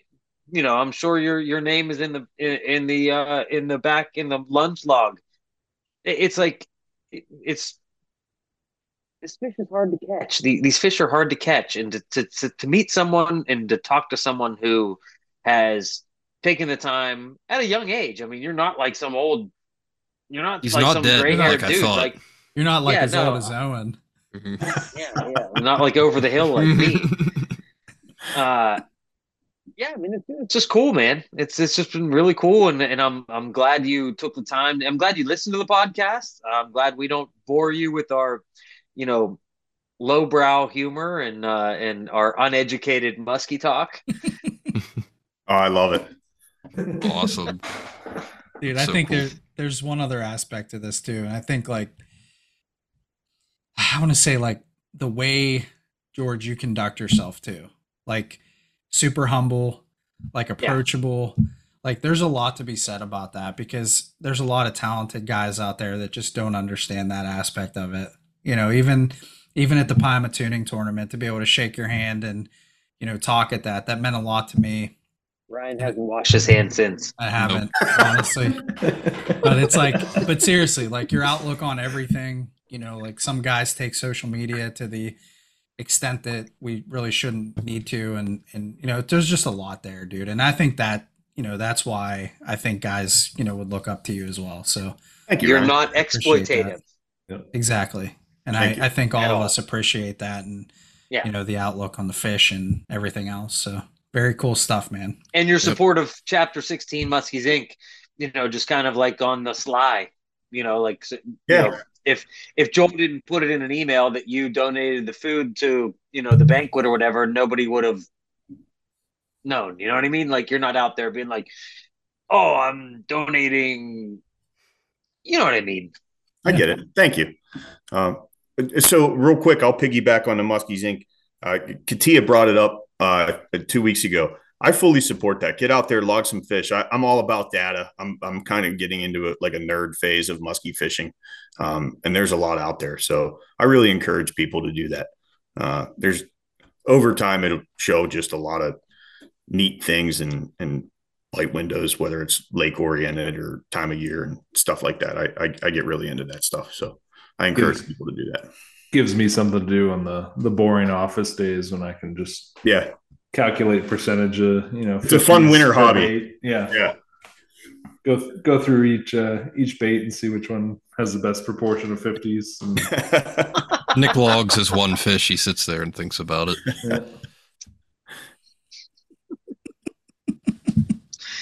all right boys i got i This have is awesome. a- Thank I'm- i got a George. long day tomorrow and i'm dreading i'm dreading tomorrow holy shit You'll be thank, all right. Thank It's you for coming out, George. Thanks for Oh, having yes.